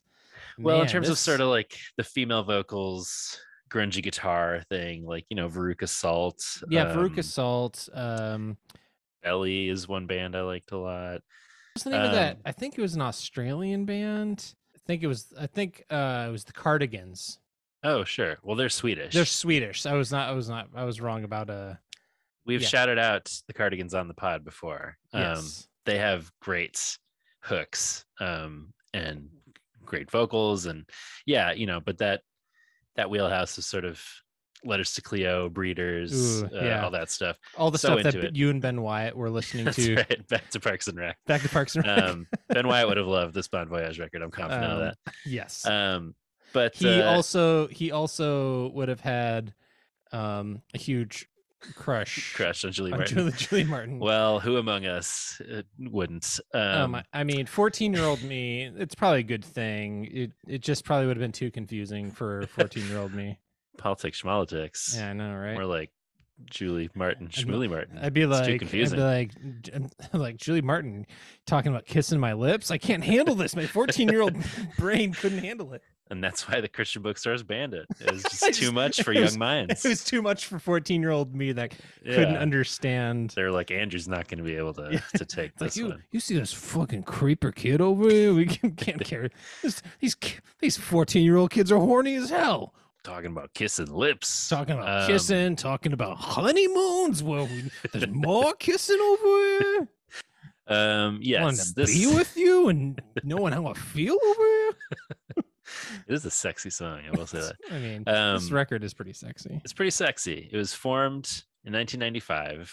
Uh, just Jason and his wife, Julie, rotating other players in the band over the years and albums. But the idea was kind of like, um, you know, this was a, a project that was about marriage in some ways. They were songs about love. And for a variety of reasons, I think it was songs that Jason kind of had, but he didn't really feel comfortable singing himself, whether it was Hmm. like because the vocals were better suited to female vocalist or you know their love songs are a little softer and poppier than a lot of what he had written up to that point and, and still had written in some ways um but yeah so it was kind of a project for them to work on together and and i love her vocals so much um Yeah. i just think it's such a great sort of a, a- amalgam of different sounds and um to joel's point in that voicemail he left earlier um, Julee Cruise is another female singer who definitely gets compared to Julie Martin. She did, you know, the Twin Peaks theme and a lot of songs Mhm. that have been featured in, in David Lynch projects over the years. And that sort of like 50s reverby, strummy guitar with maybe some sliding guitars and some female vocals and some synths is very David Lynch 50s sound, as he alluded to. And it's just, I love that sound. And we get some of that here as well. Um, Yeah. Yeah. Just like this sort of like breathless, kind of airy, yeah. kind uh, breezy kind of vocals. I mean, I think that's that's what works for me with with shoegaze is the Yeah. the juxtaposition of this Right. in like this heavy music and heavy riffage with Right. Those light vocals. Yeah, I know that's something you and Scott talked about with like, you know, gold and silver, maybe some of the early Starflyer stuff not working for you as well, where the vocals are like so quiet and pulled back that like compared to this like huge electric Yeah. distorted guitar sound, it kind of washes out. Um, but the the production here I think is great, and I think you know she brings a uniqueness to that quality of the quiet vocal and the big fuzzy sound, and it's such a like for the most part, you know, more sort of melodic and major chord, even though they're crunchy and distorted. That's Yeah. sort of maybe a better match for that that combination. But I am a sucker for it. Um, they apparently met on the Housewife Love Song video, uh, which we didn't talk about when we reviewed Gold on the Patreon, but there is a weird 90s video for it where she basically kills him. Uh, and he's like the husband to this housewife who sort of cooks and cleans him all day and then like wraps him up in plastic leaves him to die. kind of cool. Apparently they hit it off during that and got married. Um, but uh, yeah, they released uh, one uh, seven inch in 95 on Velvet Blue, uh, as Aaron said in our previous segment. Then they signed a Tooth and Nail. Um, bon Voyage, the self titled record we're covering today, came out in 98. Uh, the Right Amount in 2002, which again featured Ronnie on synths with that record, and then Lies in 2008. And as I was kind of saying, they each get more bleepy bloopy, Mhm. I think to a, a, a really satisfying degree, but there is a sort of purity about this late 90s sound that I really dig with this record, um, which was released March 24th, 1998 on BEC. Uh, Jason on guitar, all songs written by Jason, Julie on vocals. For this rec- record, as we mentioned, we got Gene Eugene on the keys, Oof. uh, tearing it up. Keys oh man. rule on this record. There's a sort of like Ronnie sound that comes in when he takes over for synths on the next record, but man, I really love how they sound here. Yes. Um, we got Matt McCarty of Driver 8 on drums and Travis Zimmerman of Jupiter James on bass. Um, I love every song on this album.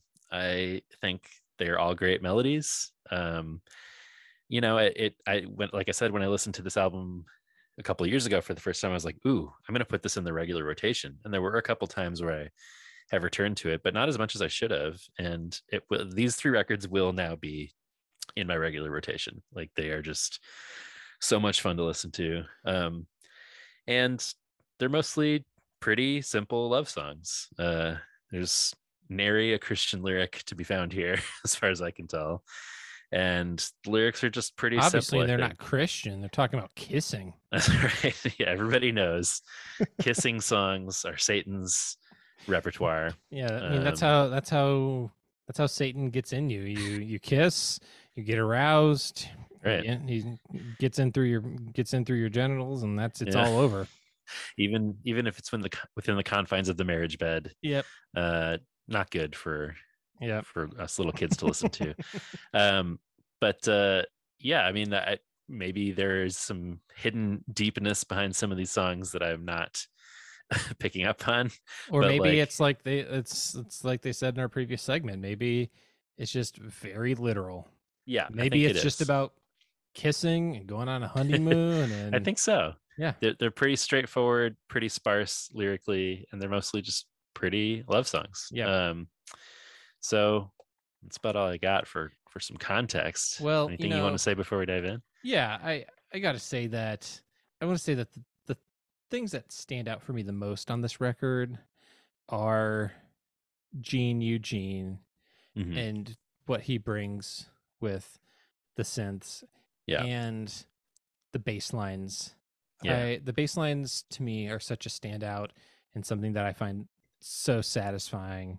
Yeah. Uh, of course, I love Julie's vocals and and the the the quiet, the quiet, loud, quiet thing that they got going Mm-hmm. on, and some of the like the slow burns and the big explosions and everything. I think the parts that stand out to me the most are the those textures and the and the Mm. keys and and and some of the stuff that's kind of that's making the groove happen and making and making everything just seem a little bit more complex and interesting. Yeah, there's a few songs where I'm like, oh, I'm into this, and then they'll sort of settle into a groove, and I'm like, oh, I'm like more into this than I thought I was, because it sort of like gets to a place where Yeah. the music, the melody sort of shifts, and the instruments come together in a way, and you're like, oh, th- these are well constructed Yep. pop songs, mostly fairly short and pretty accessible, but with plenty of Yeah. like weird elements there still to be found underneath. But um, Yeah, we're talking um 10 songs, 32 and a half minutes. So it's a pretty it's a pretty brief Yeah. record. Um but I will say one last thing before we start and and I'd mentioned to this to you off pod that I had a kind of a difficult time choosing a top 3 and I think for albums that are not always in my wheelhouse it can be difficult but I think it's Sure. also because I really I do enjoy a lot of these songs, and I think if I had you know months or years Mhm. of ex- of of time with this record, it might be a little bit more obvious which ones I liked, but um, yeah, I think this is one of those like it's possible that they could change as we go. Sure. on. Yeah. So Fair enough. um, let's set sail with honeymoon that you just like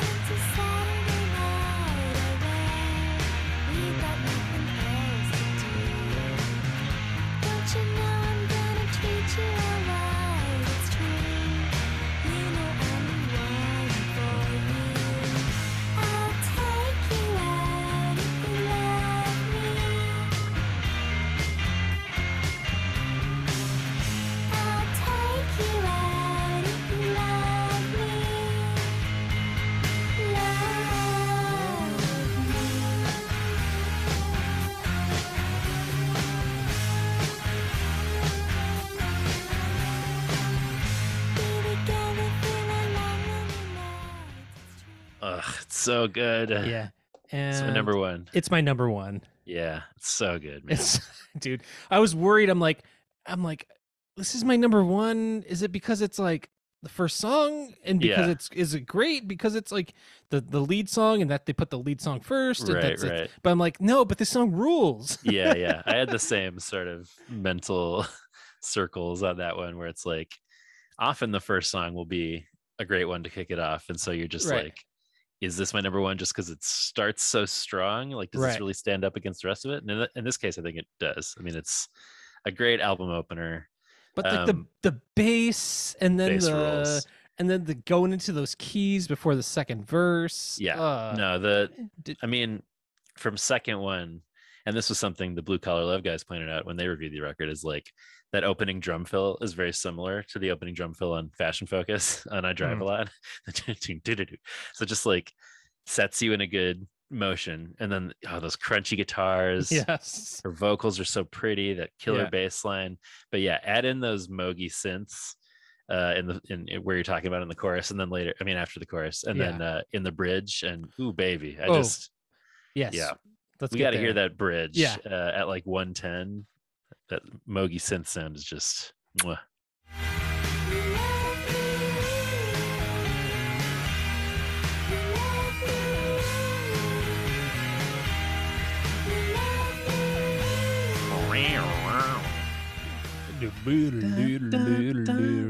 It's just like so hooky and catchy. It's such a big sound. There's a great keyboard sound at the ending also. Oh, for sure. Yes, this mean, is this everywhere is you go. yeah, wherever you go.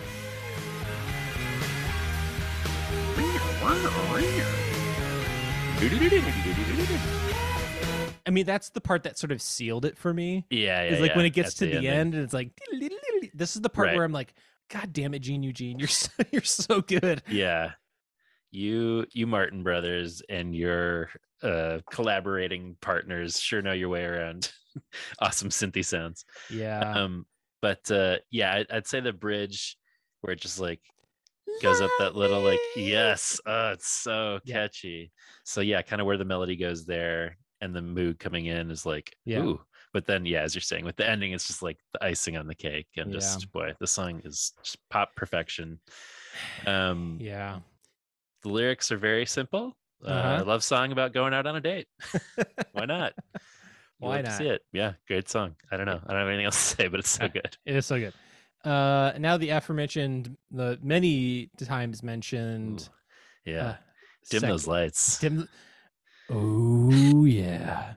Why don't you? to get bag clog, bag clock after dark. Why don't you just grab yourself a glass of wine, come over here, and why don't you give Andrew and Kiss John my just a little, just a little smooch? Oh, Ooh, Oh, shit. baby. Ooh. I love that bass line so much.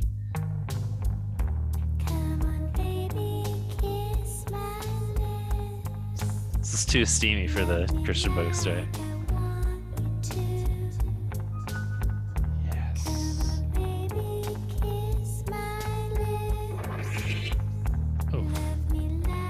BTBs.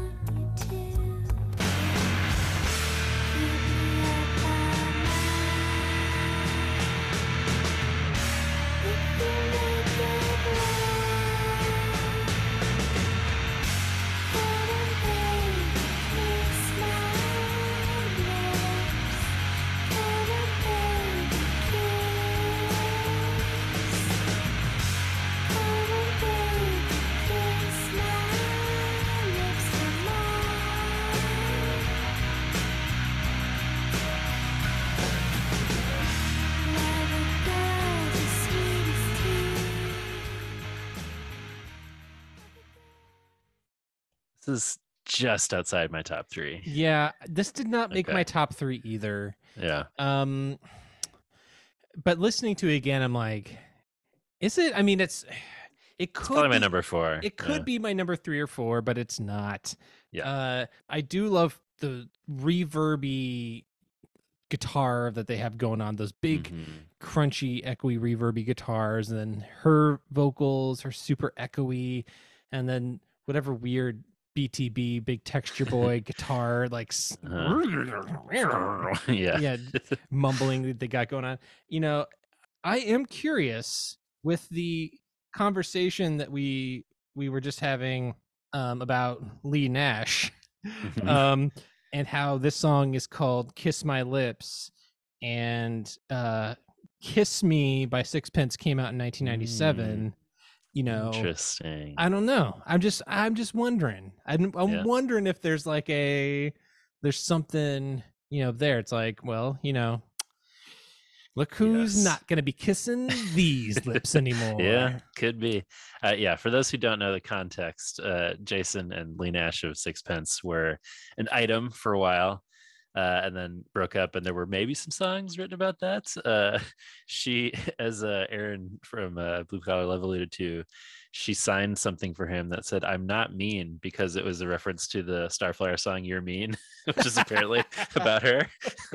so anyway, uh, yes, perhaps this is an answer to "Kiss Me." Uh, it's certainly a sexier song than "Kiss Me." Um, I love that just slinky, spooky, low. ding, It's such a great '90s riff in the It same is. way that like This- Sundown is, it's like sort of minor and spooky.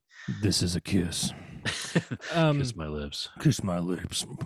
Um, I this could have been like a, a '90s alternative hit on Absolutely. like what maybe maybe not like you know Q101 era Chicago alternative Sure. record or radio or anything, but maybe like if this weren't on like college, ra- this could have been like easily made the rounds on college radio or something. but, like, Definitely. it's I think it's a got- couple of the songs on this record. yeah, it's got it's got ev- this song has everything. Yeah. I mean, this is not long after Garbage Yes. making some big hits with very similar sort of like Right. ding ding ding ding ding ding. That's the same as like you pretend you're high, you know, Yeah. stupid girl. It's very similar. It is, terrain, right. and I love that shit.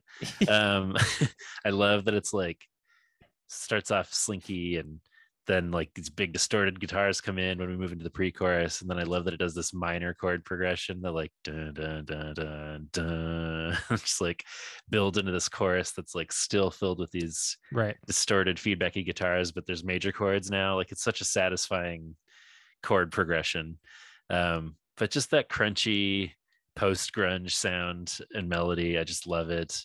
Nice warm electric piano, little Hmm. piano flourishes throughout, and then like synthy sounds come back in as the song goes on. And I don't- there's a great kind of sliding synth sound that comes in. Um, and then it sort of chills out for the last part of the song. We get It back to the spooky, uh, sultry vibe.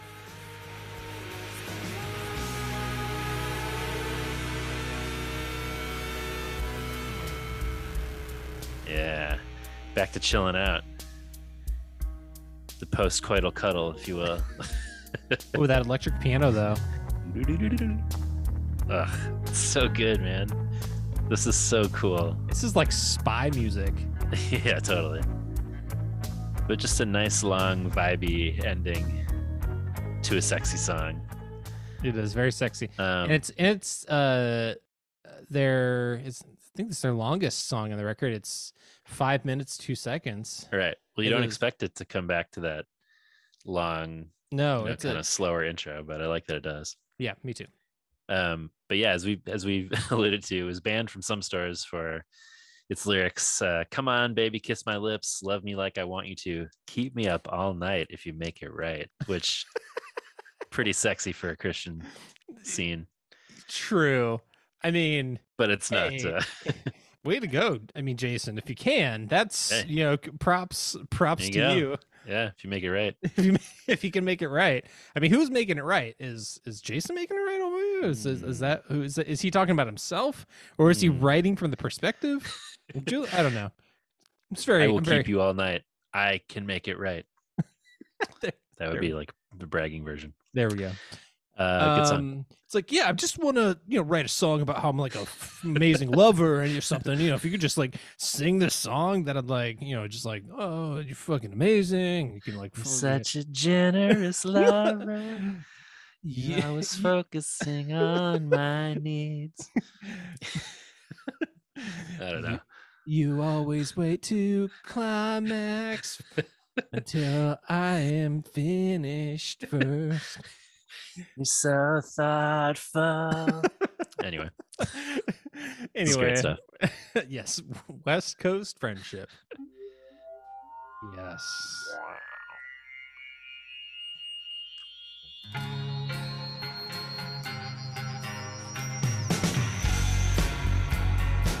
Tonight on the CW, it's an all new West Coast friendship.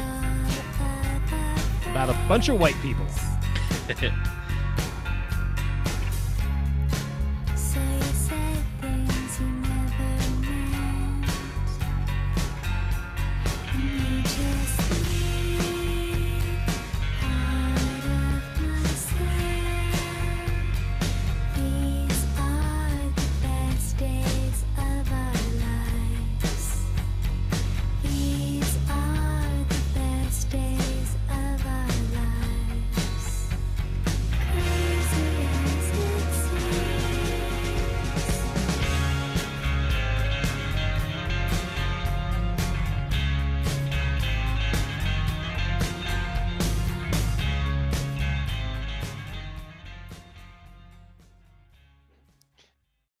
Yeah, this does. I, yeah.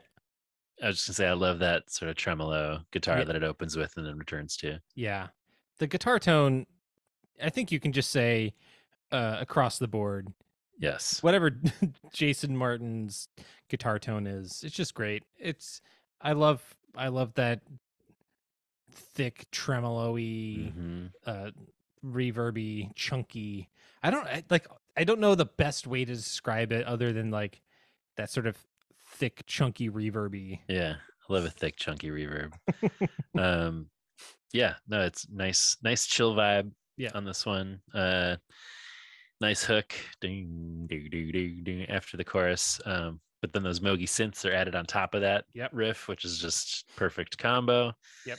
Um, yeah, and just these are the best days of our lives, crazy as it seems, repeated over and over.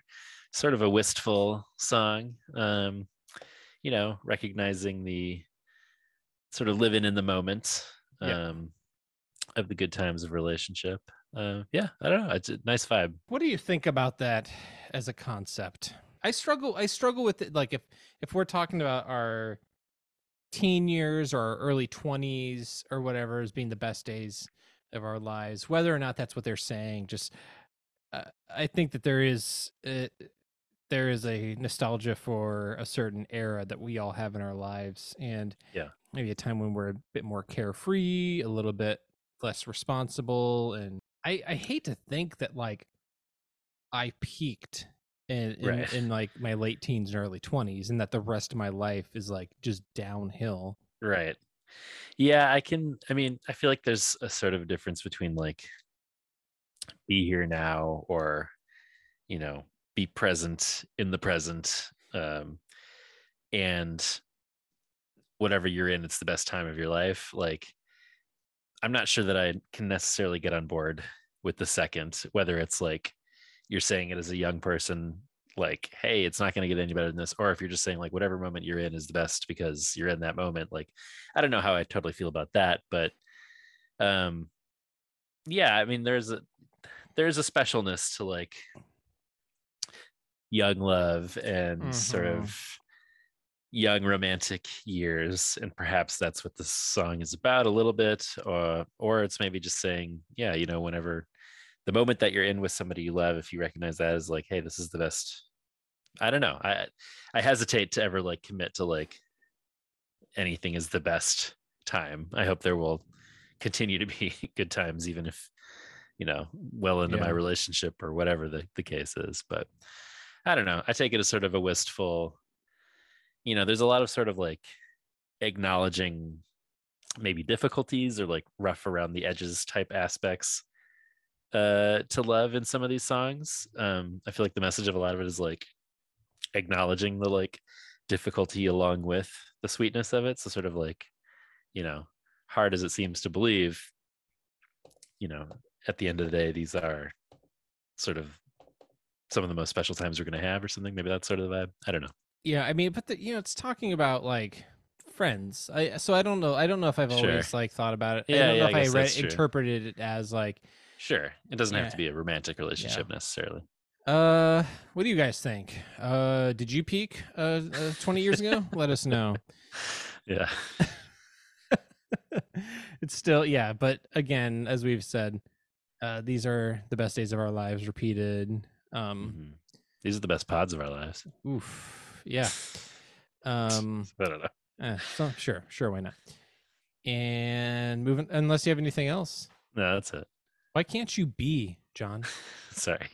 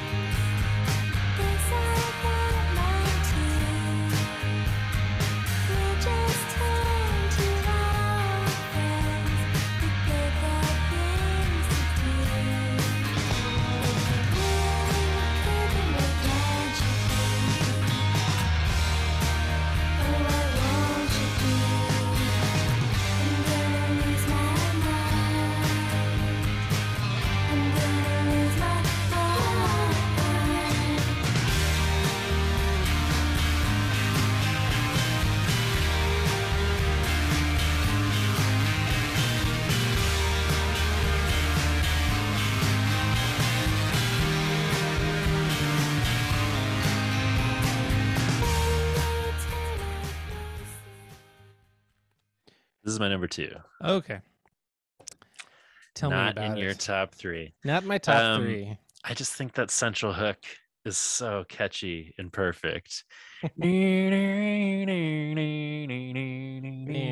like a little twangy, like yeah, back and forth. a lot of bending strings again. Lots here. of bending. Um, I just I think there are so many hooks on this album that are like perfect pop song, you know, perfectly built around those hooks, and they're such memorable ones. And and like I feel like again very 90s sort of guitar line that you would build a song around um, but it's just so catchy and perfect and then so i already love it because it opens with that hook but then where it goes with the melody for the chorus where it just goes up a little kind of half step um, and then back is just again feels so perfect it's like it's a very 90s melody that i love but then her harmony is on like mine. It's so good Yeah. too. Just all these little icing on the cake moments where i'm like oh i like this. Oh i like it even more. Oh okay it's my top three. Um, and then uh, you know a really cool bridge with sort of tinkly synth sounds in there. Mhm. love that. Um i don't know. I, I take it to be a sort of a bit of a relationship strife song. Um you know normally they'd turn to their friends but now their friends are in relationships with their own issues sort of vibe i think is is the deal um i don't know what do you think There's a lot of songs on this record that I really enjoy, and choosing a top three. I mean, uh, you know, "Kiss My Lips" is a is a tough song for me not to include because I enjoy it so much. But yeah, there are just other songs that sure that stand out a little bit more. Um, well, you've got your own problems. I guess I've got mine too. We just turned to our old friends, but they've got things to do. I think it's one of those moments where, especially when you become an adult, uh, you're you're a young adult and and you're out on your own for the first time. Then when you're married, very you- you're married young, like you realize, man, I don't I don't really answer to anybody anymore. right Like right I've got to like figure my own shit out. Mhm. And it's one of those things. It's like, man, I I didn't have a choice in being born. Now I gotta like navigate marriage and a right. job. Yeah, yeah. This is this is this is bullshit. I'm an adult. you don't own me, hot dog man. Welcome to the real world, jackass. That's sorry. I know you were making like a real point, but as soon as you were like, "You're an adult," in my head I was like, "I'm an I'm adult." an adult. My dad's not a phone. Duh. anyway, uh, yeah, I Talking just like, Lonely Island. yeah. um, Went to I the just farmer's market with my so-called girlfriend. he gets it. He knows what it's like. He's like, why can't you be? Um, yeah, I just can't resist that central hook and Yeah. and the melody where it goes for the chorus. I just yeah, it had to be had to be in the top three. All right. Uh Hey, Andrew, hey. you're wonderful. Hey, John. Hey, John, look at me. Look at us. You're wonderful. Ooh. Oh shit. Oof.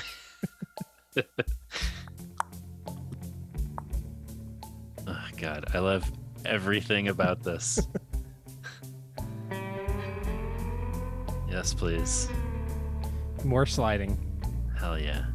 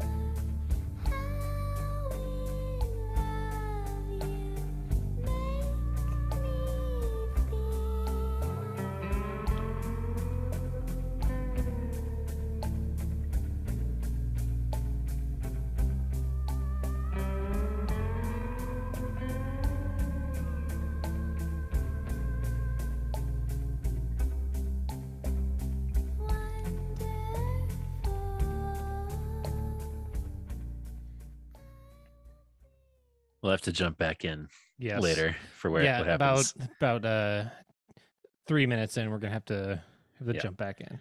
Uh, this has been number three. Okay. Uh, I love the vibe so Yes, much. me I love too. all the elements. Uh, you hate the song, that's fine. Um, No, I don't. this is just again, this is this just like Kiss My Lips. Yeah. This could be my number four, maybe Sure. my number three. Yeah. It's it's it, ugh, I, I know. know. they're all great songs. I, Yeah. I there's no song I don't love. Um, but this one, that almost like theremin Yeah, synth sound. That's what I was like. I was like, it. I don't know if it's a theremin. I think it it's just a synth that sounds It like doesn't. one. it doesn't sound exactly like a theremin, but it's like theremin adjacent. Yes, which you know I'm a sucker for that. Like uh th- there's so many elements I'm a sucker for. That that synth sound in the opening, I'm like, oh, is it spooky? And then we get that slide guitar on top of that, which you know I love that. That classic kind of 50s sound. Ugh, and just kind of nice 50s love song lyrics. Yeah. Uh, but then there's a chunk and a Yeah, big the- there sure explosion at like uh 213, I think it comes in. Yeah, let's uh, let's get in there.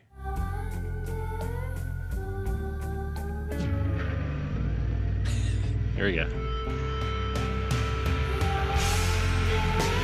Hell yeah. Ugh, that guitar sound.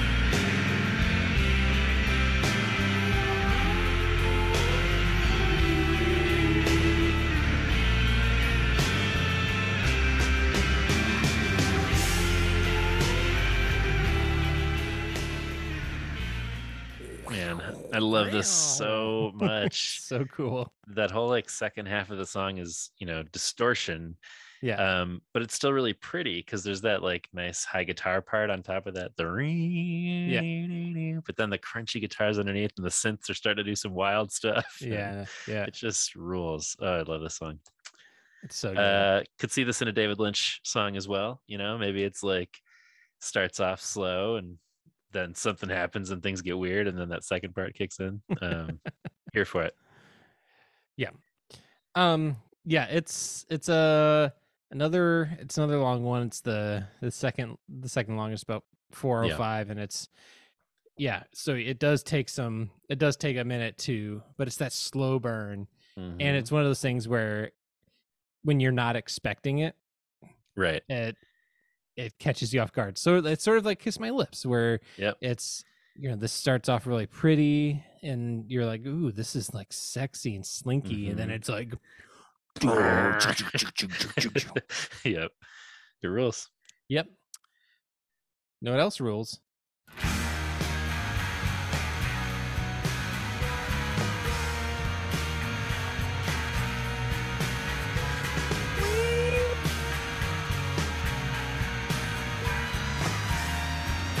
Yes.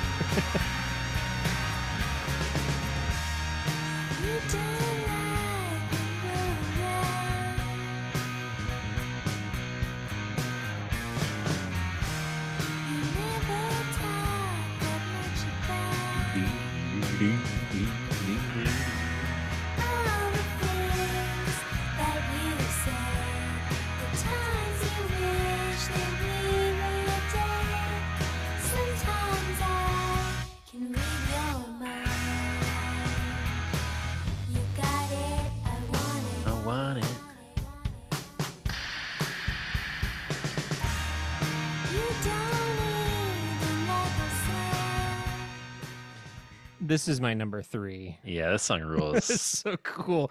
This Andrew, has you got it. I want it. you so it's got the the the bass line is the, the bass is so good in this song. It- it like is. this is what I was saying. Like the the bass on Honeymoon is so good. The bass on this song is so good, and it's just so playful and and like the like the you Yeah, where it drops out. it Yeah, drops out. It's that's so cool. But also the line, the line, all the things that you said, the times you wish that you were dead. Uh. Sometimes I can read your mind. You got it. I want it. I'm like, yeah, well. I mean, same. I kind of wondered about that. Is it like, again, is he imagining like what she thinks about him? She's just like, oh, you're always wishing you're dead. like, I don't know if that's exactly what it is. Because then it ends with, you don't even like our sound or the songs we sing about. And I'm like, oh, is it like them as a couple, sort of against the world, sort of thing? I don't know. Um, I don't know. It it it, it maybe it'd be one of those things where we're like maybe reading too much into it, but like Sure. trying to be like we're playing like three dimensional chess, trying to be like, but if it's Jason writing and singing, and then right, right. yeah, I don't know, but It rules though. yeah, that's what I know. The little all the little I mean, from woo, woo, yeah, it rules.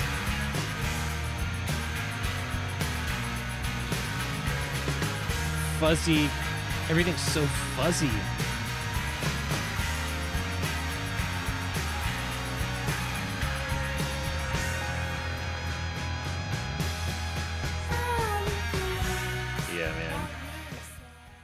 This is exactly what I was thinking of when I was like, there's songs that like really the groove settles in with like the bridge. Yeah. Um, I really love where it goes there.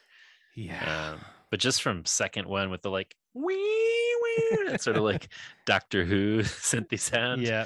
I love that sound. And then that comes back in for the second verse.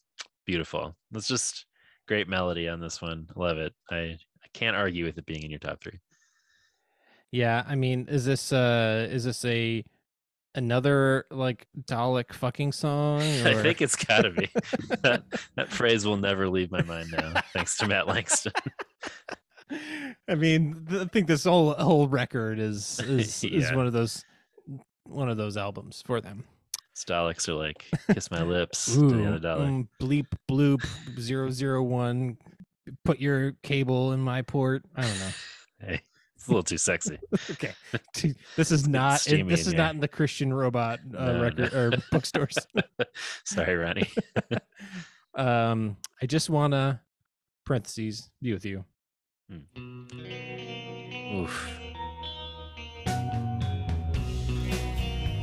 Mm, Love it.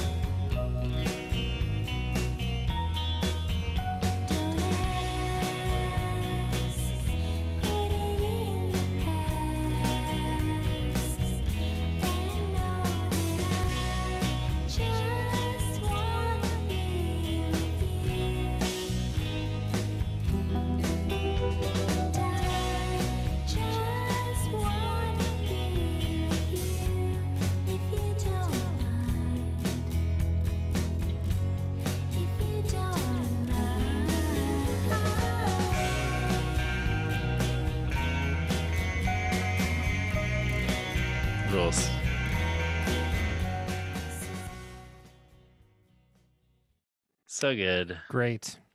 I love that strummy guitar sound. So Yeah, good. Yeah, it's that is a Jason Martin Yes. uh tell telltale uh you know. yes. Yeah, that that we that was definitely we called out some of that on Mhm. Fashion Focus. He did For some of that too. 50s vibes. So good. I'm such a sucker for it. I love that 50s vibe. Those warm, twinkly keys on top of it. Um, and there's just a great guitar line and guitar sound that we heard after the chorus there. Yeah. Um, and then another uh, theremin sounding synth comes in at the end. If we could hear some of that. Sure can. Might be a little later. Oh, there we go. So cool.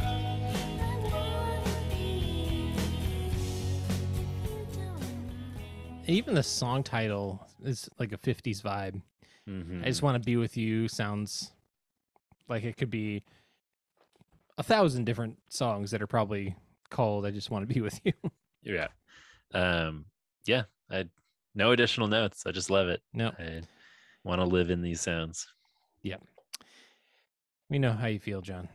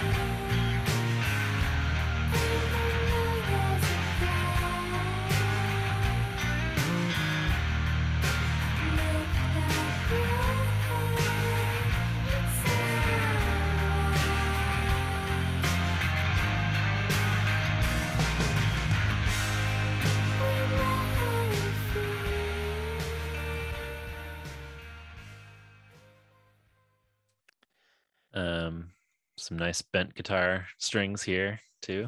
Absolutely. Um, Uh, yeah. The bass little all the little bass flourishes and bendy guitar strings. Even though the song to me isn't like the strongest song it's probably the least interesting. on yeah. It's and I think for an album that's 10 songs, Yeah. if you're going to have a 10 song record, I feel like every single song needs to be bringing it. And this one is it's still it's still fine, still good, but it's it, it it's not the strongest of on the record Yeah. in my opinion. I agree with that. Uh, I do like it. I think Yeah. especially when the harmonies come in on the second verse, it sort of perks up a little bit. Anytime she's doing a set of harmonies on top of her voice, I think it sounds great. Um, but yeah, just not as you know, doesn't really kick into another gear as we sometimes say. Yeah. Um, but I do enjoy it. Yeah. Uh, Like many of the songs on this record, very very few lyrics. Not a lot. Right. Not a lot of not a lot going on. Yeah. Um we know how you feel. Heard word about your bum deal. Lift up your head, it's all right. I know how it feels. I know there's a plan. Lift up your head, it's all right. We know how you feel. Sometimes you want to worry all night. Those are all the words. Cheer up, Um, emo kid. Yeah, cheer up, emo kid. It's gonna be okay. Lift up your head. And I But know what does there's it a mean? and I know there's a plan. Is maybe like the Is that possibly a religious illusion? the yeah. only possible Yeah. thing I could take from this Right. record Yeah. is, and I know there's a plan. Right. I And that's- wavered on that. I don't and know. that's a and that is itself is sort of a stretch. Right. Right. Yeah. But yeah. Um, and now for the shortest song on the record, Mm. together.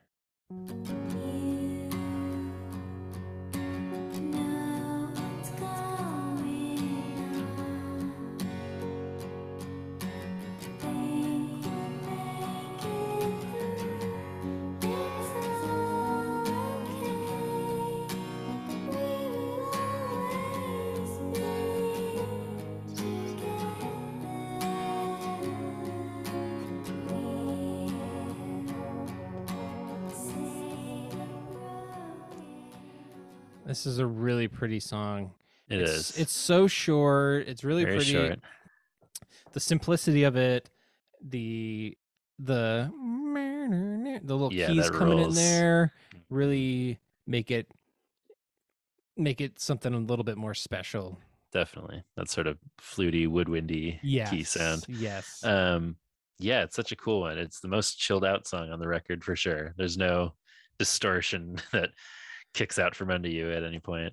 Um, very similar melody in the beginning to uh My Iron Lung, the Radiohead song, where it's like Mm. suck, suck your teenage thumb. Um, but this one goes into major chords eventually. Um, but yeah, really, really pretty cool vibe here. So, John, I mean, we we moved through these songs pretty quick. We did. I mean, there's not again like like we said with the blue collar guys, like not a lot of lyrics to like necessarily Right. break down or Pour over, yeah. pour pour over. You know, it's like. So, what do you think she means when she says about that? There's like she has a broken heart. What do you think she means? Right. yeah. Is it is it a metaphor for the fall? Is it a metaphor for, like, a lot of is like a broken songs? heart? It's like because someone had an abortion. Is that is that what they're talking about? Oh man, thankfully no abortion songs on Bon Uh, Voyage. No, no. Um, so the last song, and John, if you if you were counting, your um, number two. my number two, No Paradise. Oh shit.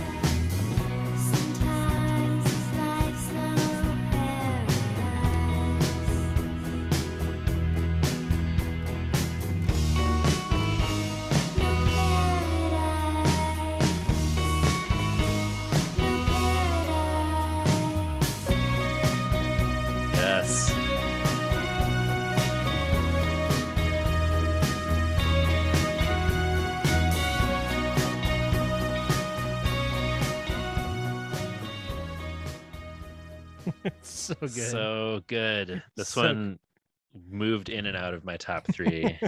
Ultimately, it's in my top five, I would say. But Yeah. boy, what a great song this is. yeah, what a great closer. Yep. The, the I mean, just it, like starting off from the very beginning, you're like, we got some. Just like beautiful 80s I know. sound all over the song. perfect. Ugh. Yeah. Give it to me. And just It's and so just like the sustained, just holding those Mhm. chords there too. Yeah, this is uh Samuel from uh, Blue Collar Love said that he could imagine this as the ending song in an 80s movie, which is Yeah. like a perfect way to think about it. Just Yeah. like uh, I love that keyboard sound. Got some na na nas.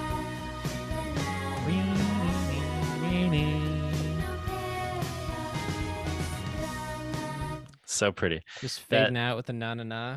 so perfect. Couldn't you see the like the cup? It's like a Top Gun ending or something. It's like a couple silhouetted and it fades out to the song.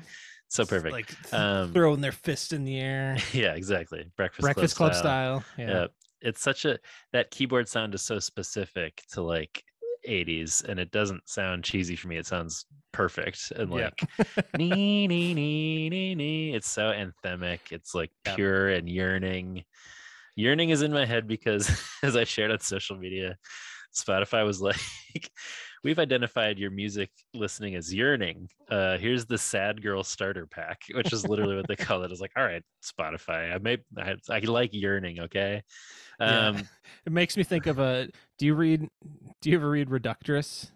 Yes, so yeah. good. uh, the the headline three three ways to linger in a doorway to let others know that you're yearning. so perfect. They're the best. Um, but yeah, that even that little um, you know who I Yeah. thought of for that little reverby guitar line What's that? is our dudes in Polaris, right? Kind of a little Polaris-y reverby Ooh. guitar line there. Oh, it just I- has so many good elements. I do. It's true. That's true. Uh, Mark Mulcahy of the band Polaris, uh, another dude who's gone on to do a lot more music outside of that band, but very specific kind of 80s sound. I- I, put I kind of put Polaris in a in a similar sort of college radio rock Right. that would not be I mean, early replacements were far more punk than than Yeah. Polaris were, but like, you know, Polaris, REM, Right. the replacements, that kind of like era of of indie college rock. I just Right. I just love that. I, lo- I It's a good vibe. shit, man. Yeah. It's a good vibe. This It's a album is a great good vibe. song. Oh, boy, do I love this album. I mean, I yeah, it ends with sometimes this life's no paradise repeated over and over, which like is a good sad boy ending. It's true. Even on a, a poppy love song record, Jason can't resist ending in a, in a sad place. um, but Man. yeah, it's a perfect ending, as you said. I would love, I would love for a movie to end with this. You know, Stranger Things or something. Couldn't you see this in there? yes. It's just so good, man. I yeah, it's hard for me to have left out this one, Kiss My Lips, a couple other ones. There's so many great songs here. I'm such a fan of this record. Um, I mean, I just like listening to this record. I just want to like go out and like bust out my like like sailor pea coat or you know just like totally. I mean, it got a pea coats in the in the late '90s, early 2000s were like Yes. the thing, and I'm not saying like eh, the cover isn't like doesn't feel super dated, with the exception of like the bootcut jeans, but Sure. still, I I- I still think everybody looks super hot on the cover. yes, it's true.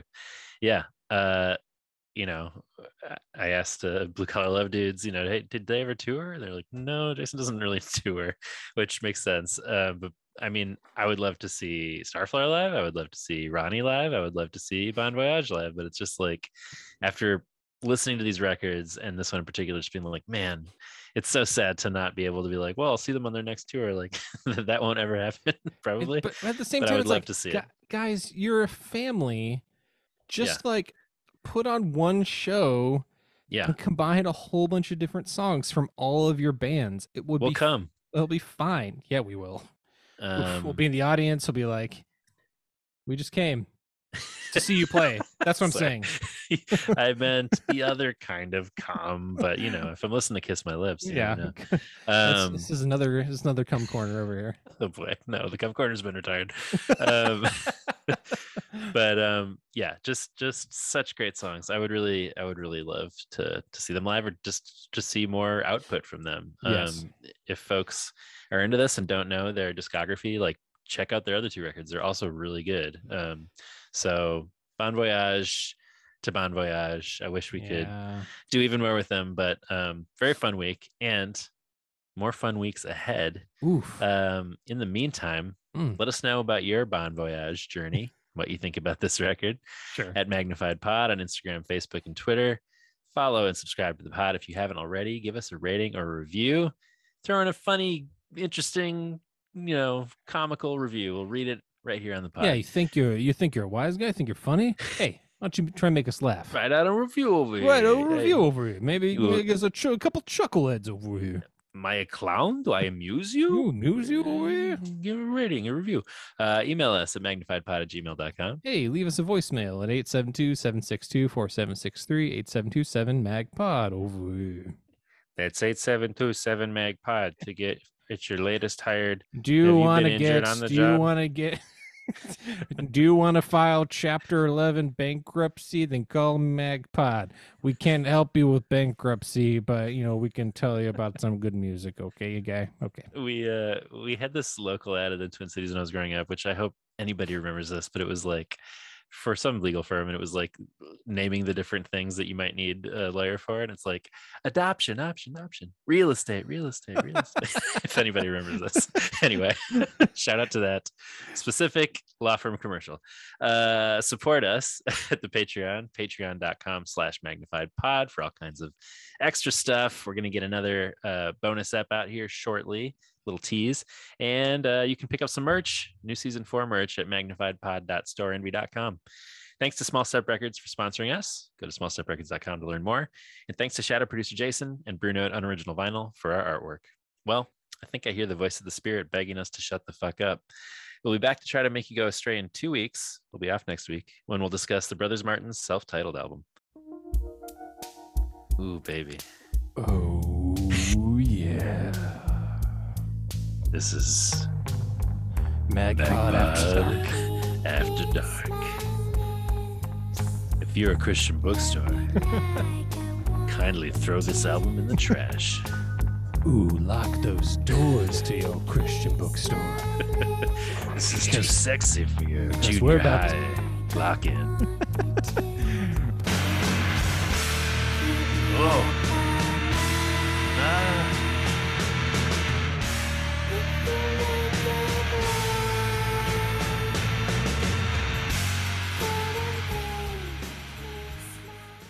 Pastor Greg, I think this.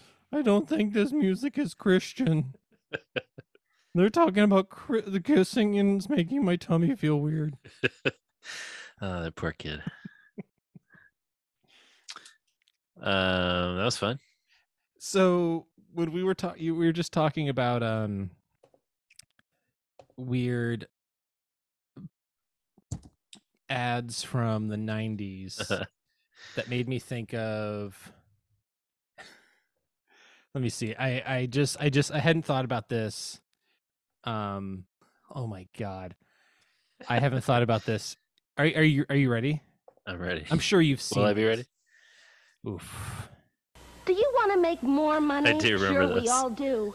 So call this free number to find out how easy it is to train at home for a better career. At ICS, more than 10 million men and women have prepared for new careers without setting foot inside a classroom. And now at home in your spare time, you can get your diploma or your degree. Choose from any one of these She doesn't courses. blink. High school, TV VCR repair, child daycare, computer programming, electrician, veterinary assistant, medical dental office, bookkeeping, legal assistant, interior decorating, drafting, hotel restaurant management, learning the personal computer, or get your degree. You can major in business management or accounting.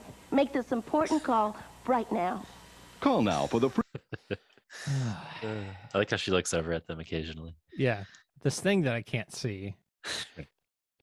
Um, imagine being the jabroni that majored in TV VCR repair. That's a yeah, short-lived degree there. It's like, oh, what happened? It's like, hey, uh, need some help uh, fixing your VCR? It's like, um, I don't know. We have like a a a, Blu- a Blu-ray player and with like seven point one surround sound. Fuck, Oh, I'm out of luck. God damn it!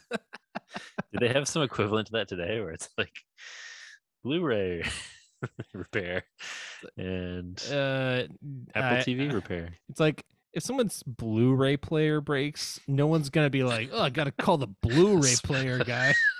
a specialist. A It is funny that like specialist. TV VCR was like It's a like oh, I'm gonna go. Hey, I'm going to Angie's List. I need to find the Blu-ray player guy. It's like no, you're gonna go out and like spend eighty dollars on a new Right. Blu-ray player. And that's what's wrong with our country, Andrew. That's- I know. Sally Struthers had it right. For more shows like this one, visit rockcandyrecordings.com.